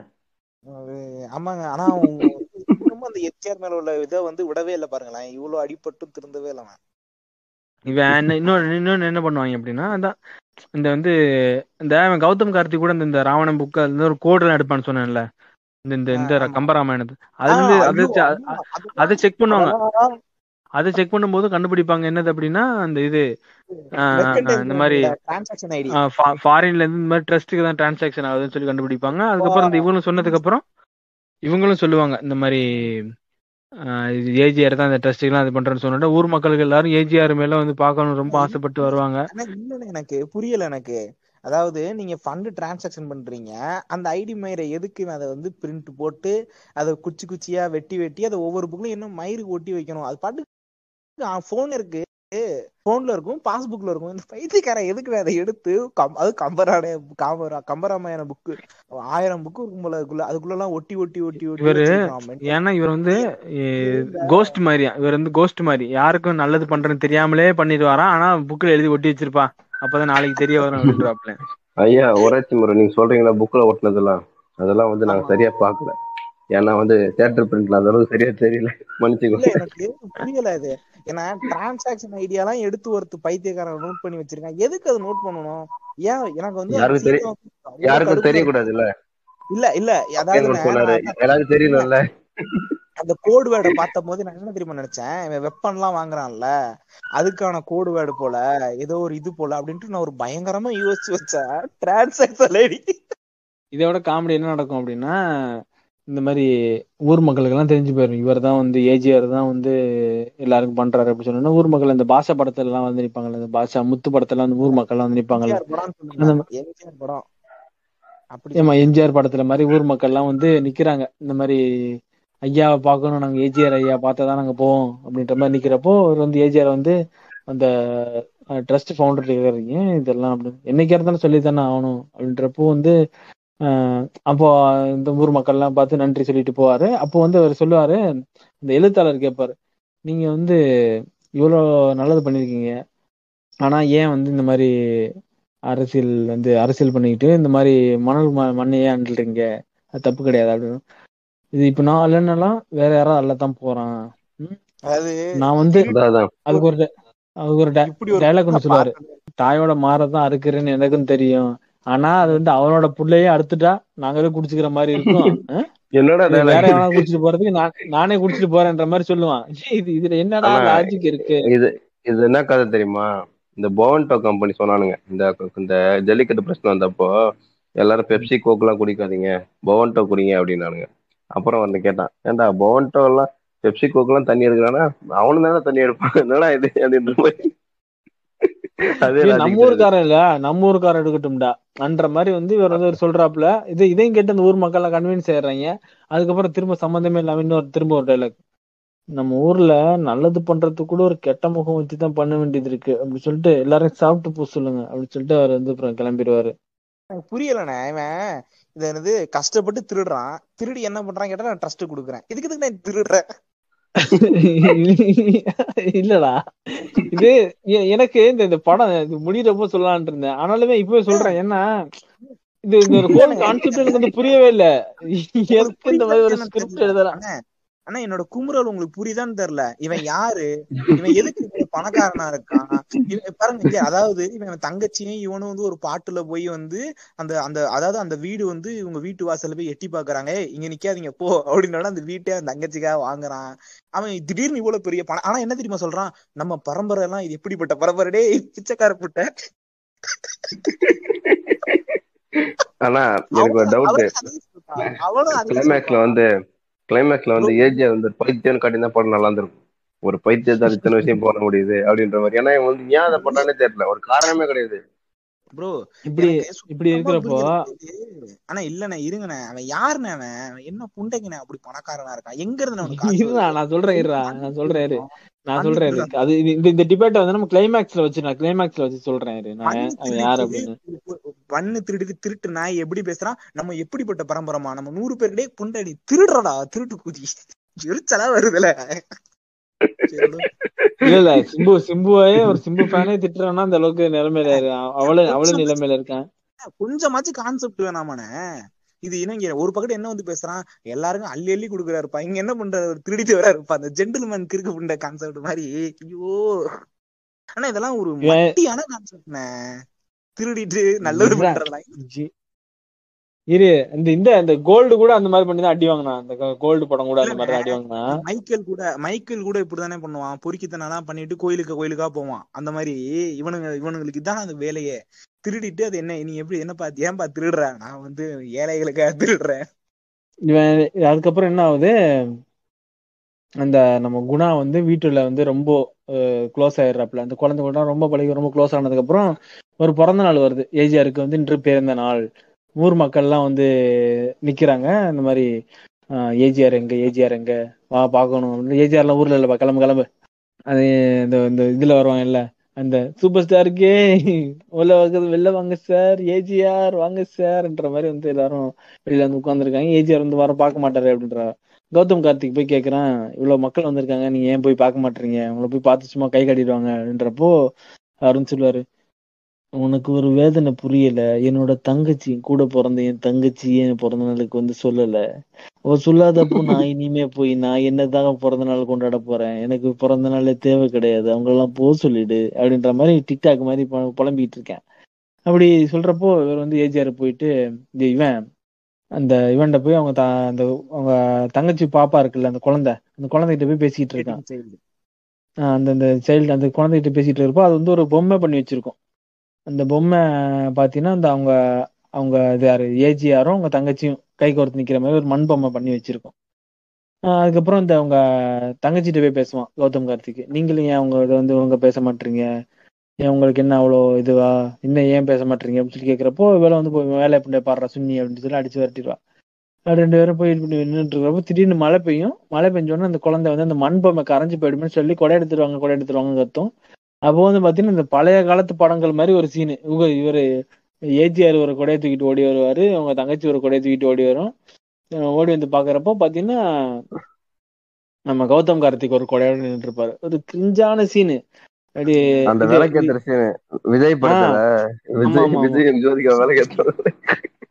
மாதிரி ஒரு கிரிஞ்சான சீனு. அதுல எப்படி காதலர்கள் ஒன்று சேருவாங்களோ அது மாதிரி இதுல வந்து அண்ணன் தங்கச்சி வந்து அண்ணன் பாப்பா லவ் பாத்திக்கிறதுக்கு அவர் வந்து அப்படி வந்து அந்த நின்ன உடனே ரெண்டு பேரும் ஒன்னா வந்து நின்ன உடனே அவங்க வந்து அந்த தங்கச்சி வந்து சொல்லுவாங்க ஹாப்பி பர்த்டே ப்ரோ அப்படின்னா, ஹாப்பி பர்த்டே ஏஜிஆர் ப்ரோ வந்து சிம்பு எமோஷனல். அது வந்து இப்போ வந்து இத்தனை வருஷமா பேசணும் அப்படின்னா எத்தனை வருஷமா, ஏன் ஒரு வருஷமா தானே பேசாம இருந்திருப்பான். ஆமா கரெக்ட், ஒரு வருஷமா தான் பேசாம இருந்திருப்பான். ஆமா 12 months தான். ஏன்னா நான் கூட ரொம்ப நாள் நினைச்சிட்டேன், இப்பதான் எனக்கு ரியலைஸ் ஆகுது. ஆமா புரிஞ்சுதா, காணாம போய் ஒரு வருஷம் தான். ஓகேவா சரி, ஒரு வருஷமா இருந்தாலுமே இந்த வீராசாமியில கூட அந்த பொண்ணு எல்லாம் காதறி அழுவும், வீராசாமி ஆனு முக்கியம் அழுவா பிள்ளைங்க அப்பா எல்லாம் எப்படி நினைச்சிருப்பான். இவன் இந்த அவன் தங்கச்சி வந்து சொல்லும் வந்து சும்மா திரும்பி சில்லற இருக்கா அப்படின்ற மாதிரி ஏன் இவ்வளவு நேரம் அப்படின்னா அதானா. இப்ப திடீர்னு யாராவது விஷ் பண்ணா தேங்க்யூன்ற மாதிரிதான், தேங்க்யூ அவ்வளவுதான், அந்த மாதிரிதான் இருக்கும் அப்படின்னா. இல்ல இப்ப இதுக்கு எதுக்கடா இப்ப ரெண்டு பேரும் கொடையெல்லாம் ஊத்திட்டு எமோஷன் இது மாதிரி சீன் மாதிரி கிரிஞ்சு பண்ணிருந்தீங்க ஐ டோன்ட் நோ அப்படின்ற மாதிரி பண்ணிட்டு இருப்பானுங்க. அதுக்கப்புறம் வந்து வந்துடும். ஆனா அந்த சீன்லயே சொல்லிடுவான் நான் உன் புருஷனை கொண்டேன்னா அண்ணன் ஒரு நியாயத்துக்காக என்ன கொண்டு விட்டு புருஷனை கொண்டு விட்டு ஒரு நியாயத்துக்கு அது எப்படி சொல்லலாம் தெரியுமா, அது எப்படி சொல்லலாம் சொல்லுவான். நான் தான் உன் புருஷனை கொண்டுறது எனக்கும் தெரியும் உனக்கும் தெரியும், ஆனா நீ ஏன் கொண்டு நீ என்றது கேட்கவே இல்லையம்மா அப்படின்னு அதுல இன்னொன்னு சொல்லுவான் அது உன் தாலியை கலட்டுனா நான் மாட்டிக்கு வேணும்னு சொல்லிட்டு தாலியை கலட்டாம இருக்கிறியே அதான் தங்கச்சி பாத்தோம்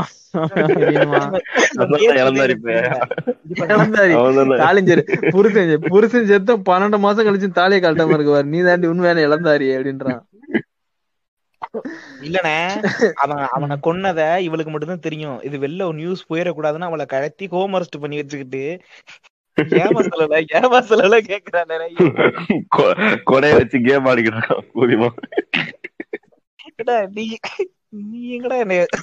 அதுலயுமே பாத்தீங்கன்னா அவனை ஏன் கொண்டு அப்புறம் கேட்பாரு இப்போ அது கேளுமான்றான், அது அவளும் கேட்க மாட்டான் அப்படியே போயிடுவா. அந்த பாட்டுனா அந்த பாட்டு எப்படா அவன் வெயிட் பண்ணிட்டேன் நான் போன்ல, அப்பாடா வந்தவனே டக்குன்னு ஓட்டிட்டேன் ஏன்னா சீக்கிரம் முடிக்கலாம் சொல்லி வெயிட் பண்ணிட்டு இருந்தேன். பாட்டு வந்து ரொம்ப சந்தோஷம், பரவாயில்ல இன்னும் டியூரேஷன் பாட்டுலயே ஓடிடும் டக்குன்னு ஓட்டிடலாம் அப்படின்னு சொல்லி ஓட்டியாச்சு முடிஞ்சு. இல்ல அந்த பாட்டு ஏன் வருதுன்னா இந்த அவங்க அந்த தங்கச்சி எல்லாம் ஒன்னா சேர்ந்த உடனே அவங்க வந்து குடும்பமா செலிப்ரேட் பண்ற அந்த ஊர் மக்கள் கூட செலிப்ரேட் பண்ணு சொல்லிட்டு ஆடுவாங்க. அதுல வந்து இவர் வந்து இப்ப வந்து ஏஜிஆர் வந்து முன்னாடி வந்து எவ்வளவு கொடூரமா காட்டினாங்கல்ல, இப்ப வந்து ஏஜிஆர் வந்து ரொம்ப நல்ல மனிதர். இப்ப வந்து என்னன்னா கேள்வி கேட்க மாட்டீங்க, புருஷன் செத்துட்டானே ஐயா அத விடுங்கய்யா. இல்ல அந்த அக்கா வந்து டேங்க் அக்கா சொல்லுங்க ஹாய் எங்க ஹஸ்பண்ட் டெத் ஆயிட்டாரு, சின்ன ஆக்சிடென்ட், எங்க அண்ணாவே கொன்னுட்டாரு, பட் எனக்கு வந்து ஒரு குழந்தை இருக்கு, பாய் தேங்க்யூ. இல்லண்ணே நான் என்ன சொல்றேன்னா கதைப்படி லாஜிக்காவே அந்த அக்கா வந்து ரொம்ப முற்போக்கான அக்கா, ஒரு தப்பானவன் வந்து தப்பான ஒரு செயல் பண்ணிட்டான் எல்லாம் சரிதான். அந்த குழந்தைக்கு ஒரு அப்பா இல்ல, இவங்க என்ன பண்ணுவாங்க, இவங்க அத பத்திலாம் யோசிக்கவே இல்ல. இவனும் ஜாலியா கேக் வெட்டிக்கிட்டு இருக்கான், அந்த பொம்பளையும் ஜாலியா அப்பாடா ஜாலியா டான்ஸ் ஆடிக்கிட்டு இருக்கு. ஆனா அவர் பர்த்டே அப்போ ஒரு சீன் வரும் பாத்தீங்களா, இந்த கிட்டத்தட்ட 20 வருஷம் முன்னாடி அந்த படம் நினைக்கிறேன், இந்த விஜய் படத்துல எங்களுக்கு சாரதி வரணும்னு வீட்டு வெளியே கத்துவானுங்கல்ல, அந்த மாதிரி அவர் அந்த எங்க சாமியை ஒரு முறை பாத்துட்டு போயிடும் பலதான் அன்னைக்கு வர சொல்லுங்கன்னு. டேய் என்ன எந்த காலத்தோட இருக்கு நீ சத்தியமா. இல்ல புதிய கீதையெல்லாம் நல்ல படம், இந்த படத்துல கம்பேர் பண்ணாதீங்க. இல்லங்க எத்தனை வருஷம் ஆச்சுன்னு சொல்றேன், அத்தனை வருஷத்துக்கு முன்னாடி வந்த படம், அந்த கதையெல்லாம் இன்னும் படமா எடுத்துக்கிட்டு இருக்கான். எங்க சாமியை ஒரு முறை பாத்துட்டு போயிடும் உங்களுக்கு படி அளக்கிற சாமி என்னடா டயலாக் இதெல்லாம் இன்னும்டா எழுதிட்டு இருக்கீங்க இதெல்லாம் கிளிக்காவும் நினைச்சு. திடீர்னு பார்த்தா ராகவா லாரன்ஸோட வெப்பனை கையில எடுத்துட்டான். ஒரு ஹேண்டிகேப்ட் வந்துட்டு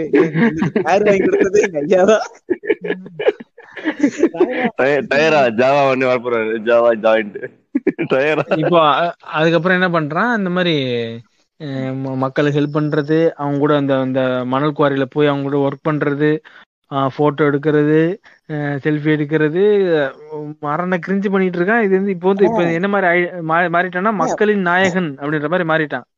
அதாவது நானும் போலீஸ் புரூட்டாலிட்டி எல்லாம் எதுக்குறேன் தான், அதுக்காக வந்து டோல்கேட்டை இடிச்சு நவுத்துறது, அதிகமா மணல் திருடுறது, திருடிட்டு என்னமோ நல்லது பண்ண மாதிரியும் ஒரு பெருமூச்சு முடுறது என்ன, அது பேர் என்ன, மலையில என்ன இயற்கையை ரசிக்கிறது என்ன, எப்பா ஐயா அத உனக்கு அந்த ட்ரெயின்ல காசு திருடினாங்க அதெல்லாம் சேர்த்துக்குங்க. என்னது என்னது ட்ரெயின்ல காசு திருடினாங்க அது எதுக்கு திருடினாங்கன்னே தெரியல. அது சும்மா ஒரு சீன் கண்டு வச்சிருப்பாங்க. ஆனா நான் இங்க பாருங்க இங்க பாருங்க, சரி அவன் வந்து நல்லவனாவே இருக்கட்டும், 400 கோடி ரூபா திருடுனானே அந்த ட்ரஸ்டுக்கு எவ்வளவு கொடுத்தான், ஒரு கேவலம் 1 கோடி ரூபா கொடுத்துட்டு 1 கோடி ரூபா கொடுத்தான். இவன் கொடுத்த ஹைப்புக்கும் அதுக்கப்புறம் திரும்ப வந்து டவுன்ஃபாலை கொண்டு போய் ரொம்ப நல்லவன் இது காட்டுறாங்க அப்படின்னு சொல்லி ரொம்ப ஒரு மோசமா இருந்துச்சு. இந்த பாட்டு வந்து ஃபுல்லா ஒரு கிரிஞ்ச் எலமெண்ட்ஸா இருந்துச்சு. அந்த பாட்டுல ஃபுல்லா போய் மக்களுக்கு ஹெல்ப் பண்றது. அந்த பாட்டுல என்ன குறை கண்டீங்க? என்ன பாட்டை சொல்ற நீ? இது அதான் லாஸ்ட் பாட்டு கிளைமேக்ஸ் கிட்ட வருது, அந்த சத்தம் சத்தம் ஒரு பாட்டு வரும்ல. ஓ சுத்தி சுற்றி நின்ற ஊரும் அந்த பாட்டா? ஆமா பாட்டுல ஞாபகம் வச்சிருக்கேன். எனக்கு எந்த பாட்டுன்னு தெரியல, எனக்கு ஏதோ ஒரு பாட்டுல இந்த மாதிரி கிரிஞ்சு பண்ணிட்டு இருப்பான். அந்த அந்த சத்தம் சத்தம் பாட்டுலயும் சும்மா அப்படியே டான்ஸ் நீங்கலாம் ஒவ்வொன்னு பிரட்டிடுவான் கிரட்டிடுவான், நீங்க அப்படி சும்மா அப்படிதான் ஆடிட்டு இருப்பான். முடிஞ்சு இந்த எல்லாம் கிரிஞ்சு எல்லாம் முடிஞ்சு ஓகேவா, அந்த பாட்டு கிட்ட எல்லாம் கூத்து எல்லாம் முடிஞ்சு. இப்போ வந்து நம்ம இந்த பக் ஸ்பெஷலிஸ்ட் நம்ம கௌதம் கார்த்திக் வந்து இப்போ வந்து ஒரு பட்டன்ல கேமரா மாட்டிட்டு போய் ஒரு பட்டன்ல கேமரா மாட்டிட்டு போய் வந்து கேட்கற நைஸா பேச்சு கொடுக்குறாப்ல ஏஜிஆர்ட்ட. ஏஜிஆர் வந்து சரக்க போட்டு நல்லா சந்தோஷமா இருக்காப்ல, என் தங்கச்சி பேச வச்சுட்டடா நீ தாண்டா ஆளு அப்படின்னு சொல்லிட்டு, இந்த மாதிரி என் கூட வேலை பார்த்தவங்க நிறைய பேர் வீட்டுக்கு வெளில பார்த்துருக்காங்க, வீட்டுக்கு உள்ளே வேலை பார்த்துருக்காங்க, நீ தாண்டா என் மனசுட்டா இருக்கா அப்படின்ற மாதிரிலாம் சொல்லி கௌதம் கார்த்திகிட்ட உனக்கு என்ன வேணும் கேளுடா அப்படின்னாப்ல. அவன் என்ன கேட்பான், உன்ட ஆதாரம் தாண்டா வேணுன்ற மாதிரி, நீ இப்போ உன்ட்டு எப்படி வாங்க சரக்கு அடிச்சா இருக்கா அவன்ட்ட எப்படி வாங்குறேன்னு சொல்லிட்டு அவன் கேட்பான். இந்த மாதிரி நீங்க எல்லா விஷயத்திலையும் கரெக்டா இருக்கீங்க, ஆனா உங்க தங்கச்சி விஷயத்துல தப்பு பண்ணிட்டீங்கன்னு அப்படின்றப்போ அவன் வந்து ரொம்ப மோசமான விடை, அவன் என்ன பண்ணா தெரியுமான்ற மாதிரி சொல்லி கேட்குறப்போ, இந்த மாதிரி ஒரு ஏழை நாட்டுல போய் இந்த மாதிரி ஒரு இந்த மாதிரி சில நாடுகள்லாம் இருக்கு பத்தி, இந்த ரொம்ப வறட்சியானது ஆப்பிரிக்கால நிறைய நாடுகள் இருக்கும், அங்க போய் இந்த மாதிரி சோமாலியா இந்த மாதிரி உகாண்டா உகாண்டான்ற மாதிரி இடங்கள்ல போயிட்டு உங்களுக்கு வந்து நான் வந்து தடுப்பூசி போடுறேன்ற மாதிரி தடுப்பூசி தான் ரொம்ப கலப்படமான இதெல்லாம் போட்டு அது நிறைய சீக்கு வந்தது, நிறைய பேர் இறந்து போயிட்டாங்க அப்படின்ற மாதிரி நிறைய பிரச்சனை. சீமான் தான் கதை எழுதியிருப்பாரு நினைக்கிறேன், பெண்கள் ஆட்சிக்கு நிப்பாட்டுறது, நெய்தல் படை எல்லாமே ரொம்ப ஈஸியா கடந்து போயிடுறோம். ஆனா சீன் வந்து அவன் வந்து வேக்சினேஷன் எதிராக பைத்தியக்கார கூதி பேசிக்கிட்டு இருக்கான், அந்த அறிவே இல்ல. என்ன பண்றான், இந்த மாதிரி இந்த மாதிரி வேக்சினேஷன் பண்ணி நிறைய பேர் வந்து இறந்து போயிட்டாங்க, அந்த கம்பெனி கூட வந்து கூட்டு வச்சிருந்திருக்கான், இப்போ அந்த திட்டத்தை நம்ம ஊருக்கு கொண்டு வந்திருக்கான், அதை முடிக்க அது வேணும்னு சொல்றப்போ அது வாக்குவாதம் ஆகி போட்டேன் அப்படின்ற மாதிரி சிம்பிளா அவனையும் வந்து ரொம்ப சிம்பிளா கொண்டு. ஏன்னா வந்து தங்கச்சி புருஷன் சரி காலைல விழுந்து மன்னிப்பு கேட்கறானே அப்படின்ட்டு விட்டுலாம் கூட கிடையாது, டப்பு டப்புன்னு சுட்டுருவான். அந்த சினிமா ஒரு இம்பாக்ட் இருக்காது அந்த அந்த இடத்துல. பாத்தீங்கன்னா சும்மா ஒரு ஆளுன்ற மாதிரிதான் இருக்குமே தவிர ஒரு சிஎம் கொண்டுட்டான் அப்படின்ற மாதிரி நமக்கு பயமே வராதா, சிஎம் கொண்டுட்டானே அப்படின்ற மாதிரி ஒரு இது. உங்களுக்கு புரியுதா இல்லையா? ஆனா அவன் முதல்ல நம்ம சிஎம்மாவே ஏத்துக்கல, அவனுக்கு ஏதோ சொல்றாருன்னு நீங்க வேற. அப்பதான் நமக்கு நம்ம ஏத்துக்கிறது இல்ல, அந்த டைரக்டராவது ஏத்துட்டு இருப்பானான்னு தெரியல. எப்படி இது சும்மா நடந்துகிட்டு இருக்கு, உனக்கு கூப்பிட்டு சரிவா நீ வா நீதான் சிஎம், நீதான் சிஎம் அப்படின்னு அவனே அது சேருவான், நான் சிஎம் அப்படின்னு ஆயிடுவான். இப்ப இந்த பட்டன் வழியா அந்த காட்சியை வந்து யாருக்கு பாத்துக்கிட்டு இருப்பாங்கன்னா அந்த சிபிபிபி ஆபீசர் எல்லாரும் உட்காந்து பாத்துக்கிட்டு இருப்பாங்க. என்ன அப்பதான் பாக்குறீங்களா, பாக்குறப்ப ஸ்கிரீன் ரெக்கார்ட் பண்ணி வைக்க வேண்டியதானே. அந்த டைம்ல வந்து கடைசியில வந்து நான் சொல்றேன் க்ளவுன், கடைசியில ஒரு க்ளவுன் மூவ்மெண்ட் பண்ணுவாங்க. நான் சொல்றேன் இது என்ன பண்ணுவாங்க, இந்த வீடியோ எல்லாம் பாத்துட்டு ஆஹா சூப்பர் சூப்பர் எல்லாம், இந்த எம்ஜிஆர் படம் பாக்குற மாதிரி கைதட்டி சிரிச்சுக்கிட்டு இருப்பாங்க, பாத்துக்கிட்டு இருப்பாங்க இந்த எவிடன்ஸ் எல்லாம். பாத்துட்டு இருந்துட்டு அதுக்கப்புறம் திடீர்னு பாத்தீங்கன்னா நம்ம ஒரு கன்னு வரும். கன்னு வந்து யார வருதுன்னா டக்குன்னு ஒரு ஷூட் பண்ணுவோம் யாரோ தூரத்துல இருந்து. திடீர்னு பாத்தீங்கன்னா அடிபட்டுரும். ஏஜிஆரை தள்ளி விட்டுட்டு குண்டை வாங்கிடுவாரு இவரு சக்தி. நமக்கு என்னடா இவன் சக்தினா யாருன்னா இவரு கௌதம் கார்த்திக். இவன் எதுக்கு இருக்காதீங்கண்ணா இவன் என்ன பண்றான், இவன் எதுக்கு அடிபட்டு செத்தான், அப்ப இவனை யார சுட்ட வந்தது யாரு அப்படின்னு சொல்லி நான் பாக்குறப்போ டக்கு டக்குன்னு நிறைய பேர் சுட்டு தள்ளிட்டு இருப்பாரு. நம்ம ஏஜிஆர் வந்து இந்த இந்த இடத்துல இந்த சிம்புக்கு வந்து நான் வந்து இந்த இன்டர்வியூல சொல்லியிருப்பேன், ஐ ஹாவ் திஸ் ஹங்கர், எனக்கு நிறைய பசி இருக்கு, நிறைய பண்ணணும்னு சொல்லிட்டு அப்படின்னு சொல்லிட்டு சொல்லுவாங்கல்ல.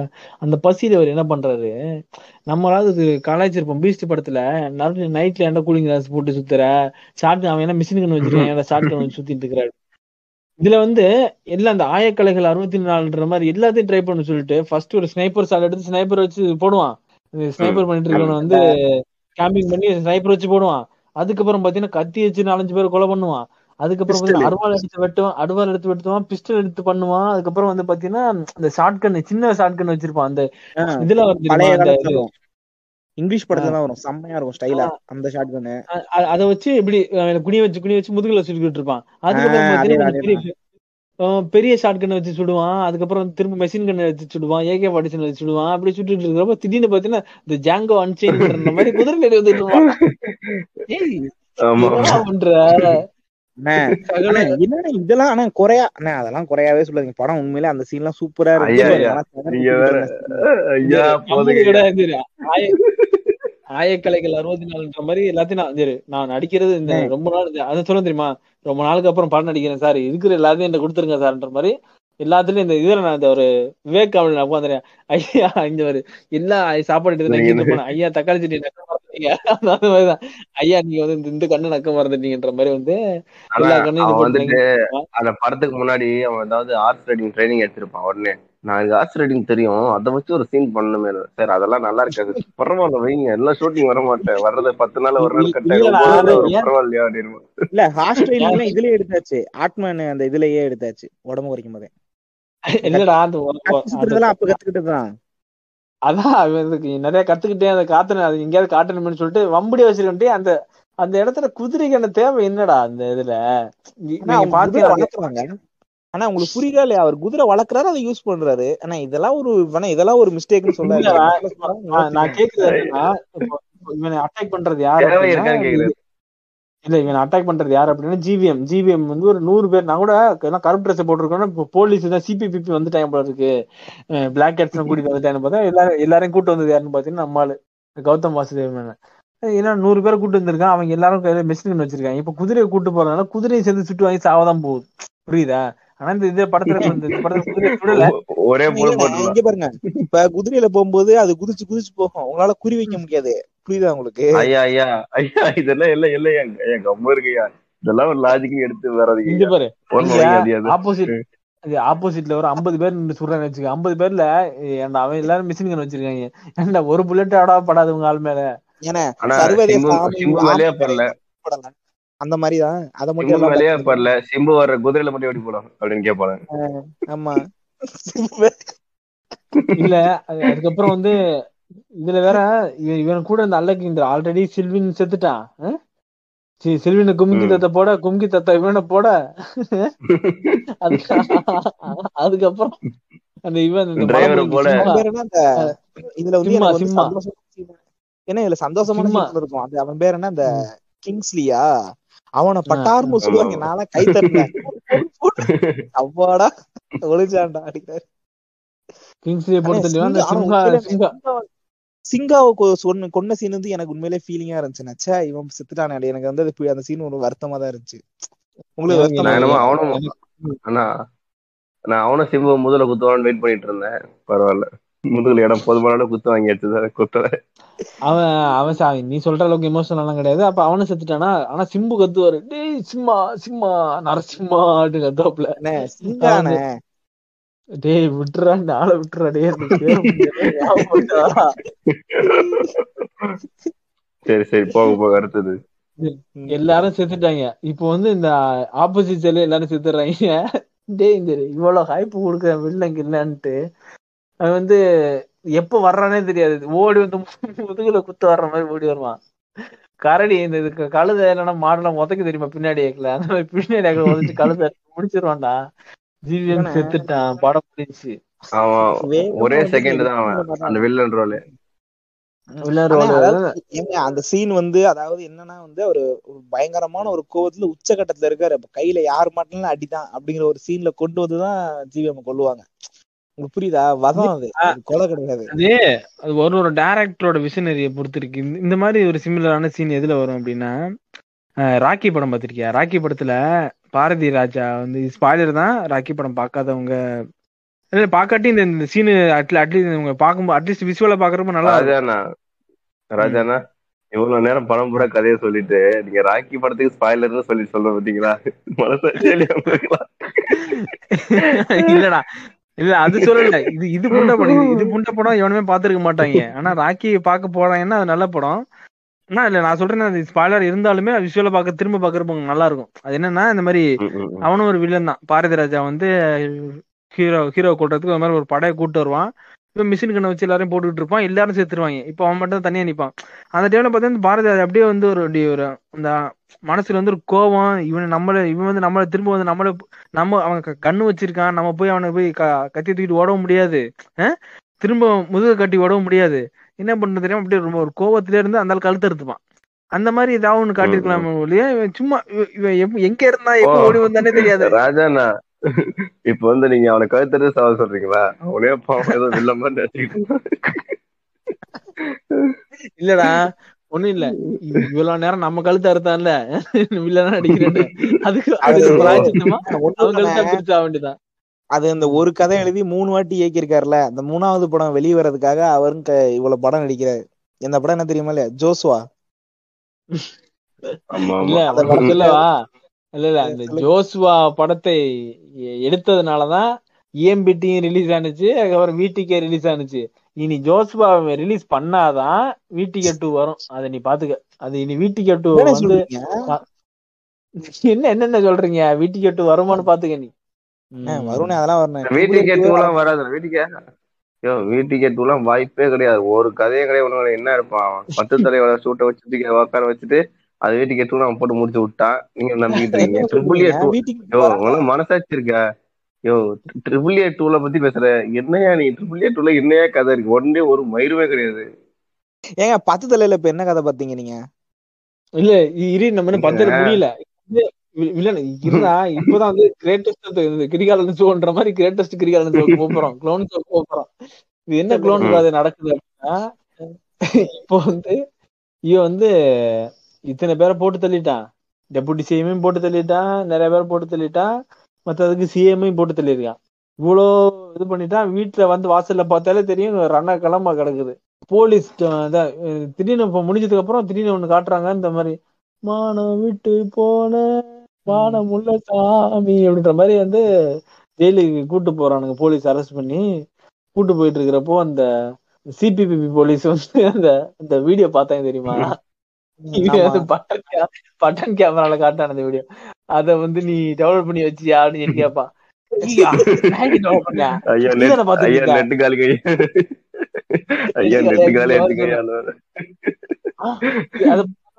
புடிங்கிட்டு இருந்தியா? அப்போ அவன்கிட்ட கேளு, அவன்கிட்ட கேட்டு அந்த இது இந்த ரிசீவர் வாங்கு அப்படின்னா அவங்க இவர் வந்து கௌதம் கார்த்திக் மல்லாக்கு படுத்துக்கிட்டு இவன் செத்துட்டான்னு நினைச்சேன், செத்துட்டான்டா அப்படின்ற காட்டுறப்ப சாவல உயிரோட தான் இருக்கானா. அவன் சொல்லுவான் வந்து அவன் வேற வந்து அவன் நீஞ்சாரு நீ பேசாமலே கூட இருந்திருக்கலாம். வந்து இந்த மாசமான பொம்பளை எல்லாம் பேசுவாங்கல்ல, பிரசவம் முடிஞ்சதுக்கு அப்புறம் அந்த மாதிரி பேசுவான். கேட்பாங்க எங்க ரிசீவர், எங்க ரிசீவர் புல்லட் இடிபட்டுருச்சு, டிரான்ஸ்மிட் பண்ண மாட்டேது அப்படின்னா. சரி அப்போ அதான் கிளவுட்ல இருக்கும்ல, கிளவுட் பாஸ்வேர்டு மறந்து போச்சு அப்படின்னா வந்து நம்ம CPB நீங்க சொன்னதான் சரி பாருங்க. மறந்து போச்சுன்றது எதிர வர தெரியுமா? அந்த சிவாஜி படத்துல ரஜினி சொல்லுவாரு மறந்து போச்சு அப்படின்னு. அந்த இவன் சொல்லுவான். அதுக்கப்புறம் அந்த இது அந்த CPB போலீஸ் வந்து இது கேட்டது டென்ஷன் ஆகி அந்த கிளவுட்ல இருக்கும் அதை ஹேக் பண்ணணும் அப்படின்னா அது ஹேக் பண்ற சொல்றப்போ இவர் வந்து இவர் சொல்லுவாரு பெஸ்ட் ஆஃப் லக் அப்படின்றாப்புல. இப்போ இவன் என்ன பண்ணுவேன் அரெஸ்ட் பண்ணி ஆனது வேலை கொண்டு போயிட்டு இருக்காங்க. என்ன இவன் நீ நீ யோசிச்சுக்க வந்து சிஎம் கொண்டுட்டான், டெபுட்டி சிஎம் கொண்டுட்டான், வீட்டு வாசல்ல போனாலும் ஃபுல்லா டெட் பாடியா கிடக்குது.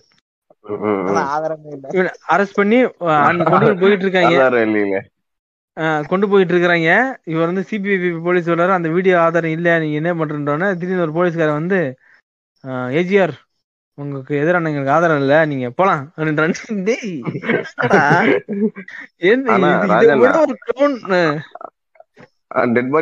ஆதாரம் இல்ல இல்லடா அது சரியா இல்ல. இப்போ வந்து எதுக்கு ஆதாரம் இல்ல, எதுக்கு எந்த ஆதாரம் இல்லன்னு கேக்குறேன் தெரியுமா?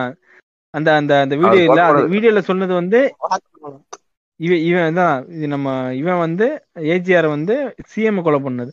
ஆனா இப்போ டெபுட்டி சிஎம் இவன் தானே கொலை பண்ணான், அது கன்ஃபார்ம் தானே? அதுக்கு வீடியோ இல்ல. சரி அட்லீஸ்ட் சந்தேகத்தின் பேர்ல அரெஸ்ட் பண்ணி கொண்டு போய் 15 நாள் ரிமாண்ட்ல வைக்க போறேன்னு சொன்னா கூட பரவாயில்லடா. கூட்டு போயிட்டு இருக்கும்போது பாதியில இறக்கி விட்டுருவாங்கடா. அதான் இங்க 40 பேர் எப்படி செத்து கிடக்குறாங்க அது வந்து யாருமே தெரியலங்க, அது வந்து என்னன்னே தெரியலங்க அப்படின்னு சொல்லி ஒரு ராஜ்கீல மாதிரி முடிச்சு வச்சிருப்பாங்க. இது ஆக்சுவலா நீங்க வந்து ட்ரிபிள் ஏ பார்ட் 2 கூட கன்சிடர் பண்ணிக்கலாம் இந்த படத்தை. அவ்வளோலாம் இல்ல இல்ல சரி. இப்போ இந்த மாதிரி ஒரு கிளவுன் சீனை தமிழ் படம் ஸ்பூஃப் வந்து சிவா வச்சு ஸ்பூஃப் மூவி எடுத்தா கூட இந்த மாதிரி வைக்க மாட்டாங்க. நீ இதுக்கு நீ எப்படி ஜஸ்டிஃபை பண்ற? நீ கிளைமேக்ஸ் வெறித்தனம் நீ. சரி இந்த கிளைமேக்ஸ் வெறித்தனத்தை நீ சொல்லு. இப்போ கிளைமேக்ஸ்னா நான் அந்த ஃபைட்ஸ் என்ன சொன்னனே நீங்க வேற. ஆனா இல்லனே இல்ல நான் கேக்குறேன் ஏண்டா சிபிபிபி போலீஸ் நீ என்ன முட்டா புண்டா அவன் ஸ்கிரீன் ஷேர் பண்றப்போ ரெக்கார்ட் பண்ணி வைக்க மாட்டியாடா அவன்டா. அது போன்ல ஒரு போட்டோ எடுத்து எடுடா அத வேற போட்டுட்டு அவங்கிட்ட அழிச்சு விடுனா அவங்கள டெலிட் பண்ணிட்டியா பேக்கப் எடுற மாதிரி வாங்கி கேக்குறாங்க. இந்த ஒரு சீன் மட்டும் தான் உங்களுக்கு மிஸ்டேக்கா தெரியுதா? எனக்கு படத்துல எல்லாமே இல்லடா இல்ல பெரிய மிஸ்டேக்கா தான் இல்ல இது. இப்போ வந்து இவன் வந்து இவ்வளவு க்ளோன் தனமா பண்ணி ஆதாரம் இறக்கி விட இறங்குன்னு சொன்னா இறங்கி நடந்து வருவான், அதுக்கப்புறம் ஹெலிகாப்டர் ஏறி வரட்டமாமேட்டூர்னு பறந்துருவான். எனக்கு இப்போ ஒரு பெரிய கேள்வி இருக்கு எனக்கு. என்ன கேள்வினா ஒய் பத்துதலை என்ன புண்டைக்கு பத்துதலை அப்படின்னா அது வந்து படம் எதுக்குன்னு கேக்குறேன்னா இப்ப வந்து இப்போ ஸ்டார்டிங்ல என்ன பண்ணாங்க இப்ப வந்து நான் இப்ப இவ சொன்னா தெரியுமா நம்ம இன்னைக்கு என்ன பார்த்தோம் பத்துல ஸ்டார்டிங்ல என்ன பார்த்தோம் இவர் வந்து கொடூரமான ஒரு மனிதர் அப்படி இப்படி சொல்லிப்பாரு. அதுக்கப்புறம் என்ன பார்த்தோம் இவர் நல்ல மனிதர், அதுக்கப்புறம் வந்து இவர் கொன்னாரு ஆனா ஜெயில கூட்டு போய் இது பண்ணல. இப்போ இது இந்த படத்தோட அவசியம் என்ன, இது கதை என்ன? இப்ப எதுக்கு இவனை வந்து இந்த மாதிரி ரவுடி புண்ட மாதிரி காட்டணும்? திருடுவான் ஊரை திருடி ஓத்து சாப்பிடுவான்னு காட்டணும், அதுக்கப்புறம் இந்த ஓத்து சாப்பிட மாட்டான் ஓத்து திருடி எல்லாம் ஊர் மக்கள் கொடுத்துருவான்னு இது காட்டணும். அதுக்கப்புறம் இது என்ன மயிர இந்த படம் இப்பறம் அது ஹிட் ஆனிச்சு இங்க.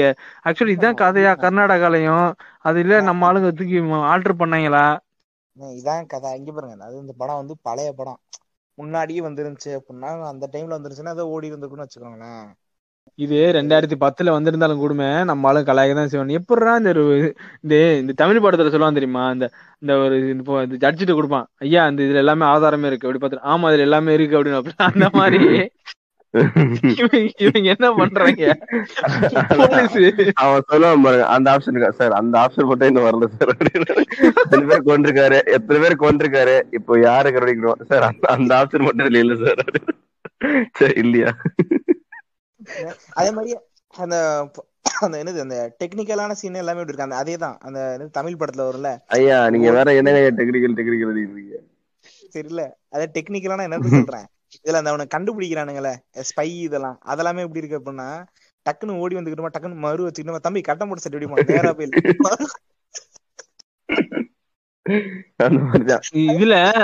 இதுல இன்னொரு க்ளோன் காமெடி என்ன பண்ணுவாங்க அப்படின்னா இவன் வந்து ஏஜிஆர் நம்பகத்தன்மை காமிக்கணும்னு சொல்லிட்டு 2-3 போலீஸ கொண்டு போடுவான்டா இவனு வெட்டிக்க வெறுமனே கொண்டு போடுவான். கேட்டா சரி நம்ம வந்து நம்ம மிஷன் தான் முக்கியம். பேர் வந்து மிஸ்டர் மிஸ்டர் கேட்டுட்டு இருக்கேன் முதல்ல, அப்புறமா தான் பேர் பிஸ்டல் அப்புறமா தெரிஞ்சது. இடையில வந்துட்டு அவனும் ஒரு போலீஸ் ஒருத்தர காலை விடுறாங்க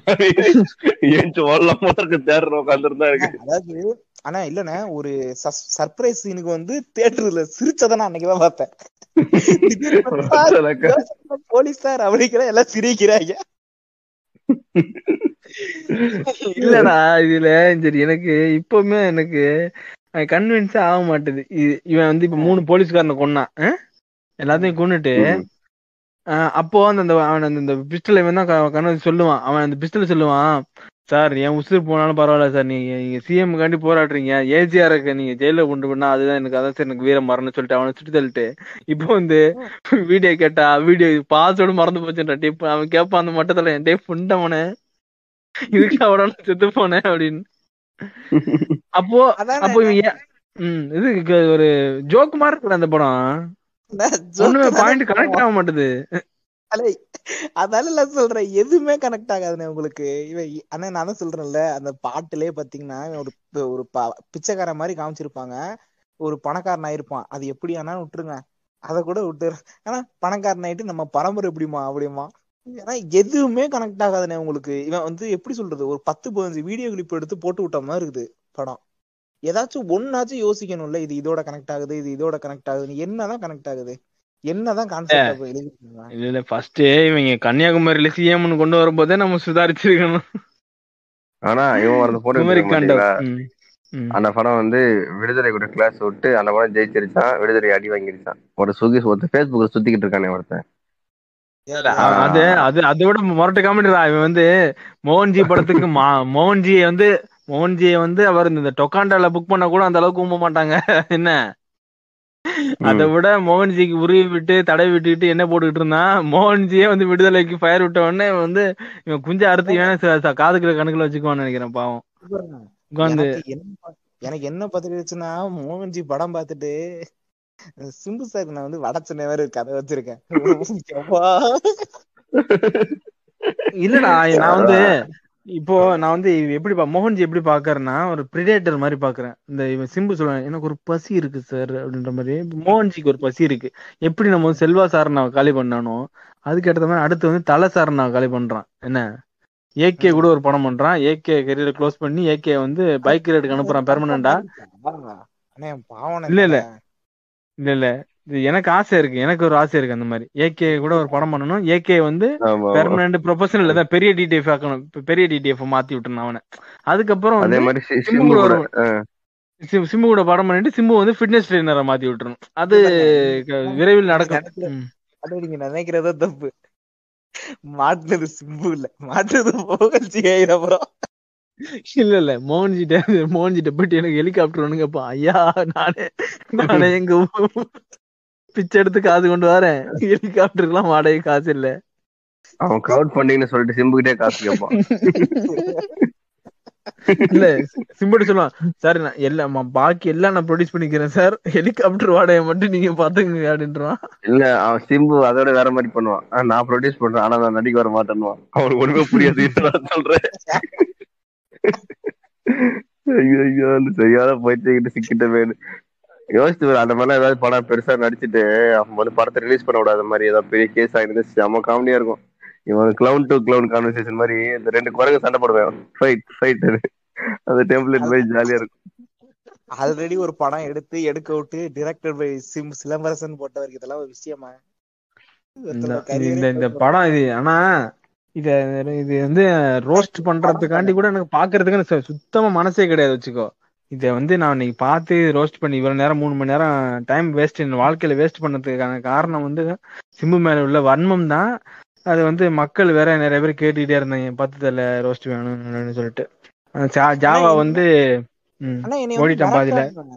ஆனா என்னை வந்து மிரட்டானுங்கண்ணே, 10th ரோஸ்ட் போடுற அப்படிங்கிறானுங்க, 10th மட்டும் ரோஸ்ட் வரல நீ செத்த ஓடிக்கிறானுங்க.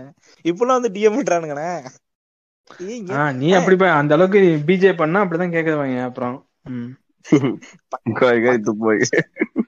விடுதலை நல்லா இருக்குன்னு போடுறேன், 10th எப்ப பாப்ப, 10th பாத்துட்டு பதில் சொல்லு அப்படிங்கிறான் ஒருத்தன் வந்து. இன்னொருத்தன் என்ன கேக்குறான், என்னது ஏங்க இவ்வளவு நல்லா பேசுறீங்க அப்புறம் எப்படிங்க சிம்பு ஃபேனா இருக்கீங்க அப்படிங்கிறான் ஒருத்தன். கரெக்டா தானே கேக்குறான். நாங்களும் கேக்குறோம். ஆனா வந்து இந்த பாட்காஸ்ட் முடிவுக்கு வரப்போதானா, ஆனா முடிச்சுக்கோண்ணா. ஆமா, இந்த சிம்புவை வந்து காரை மொழிந்து இந்த பாட்காஸ்டை வந்து நம்ம நிறைவு கொள்கிறோம். ஆமா, அடுத்த ஒரு பாட்காஸ்ட் எபிசோட்ல வந்து நம்ம சந்திப்போம். அதுவரை உங்களிடமிருந்து விடைபெறுவது சிம்ஸ் ராஜா, செந்தில் மற்றும் ராச்சிமாரு. நன்றி நன்றி நன்றி நன்றி நன்றி.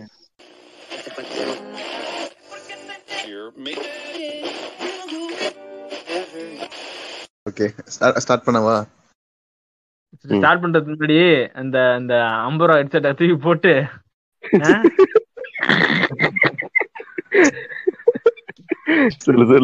காதுல வச்சு பேசுங்க தேவா. ஒரு மயிரும் கேட்க மாட்டேதுரா வாயில. என்னடா பேசுற இவன்? வாய்க்குள்ள விட்டு பேசுவானா இல்ல குண்டிக்குள்ள சூத்து வழியா பேசுவானு தெரியலடா. ஏன்டா நீ நோம்பர் கிட்ட கூடான்னு பார்த்தா ஏன்டா பண்ற? ஓகே இப்ப கேக்குதா? இப்ப கேக்குதா? சொல்லு. ஓகே சொல்றான் பாத்தியா வெற்றிமாறன் ஒழுங்கா டப்பிங் பண்ண மாட்டான். இந்த மாதிரி எல்லாம் டப்பிங் அடிச்சுட்டு வந்தா எப்படா டப்பிங் முடிப்பான் அவன்?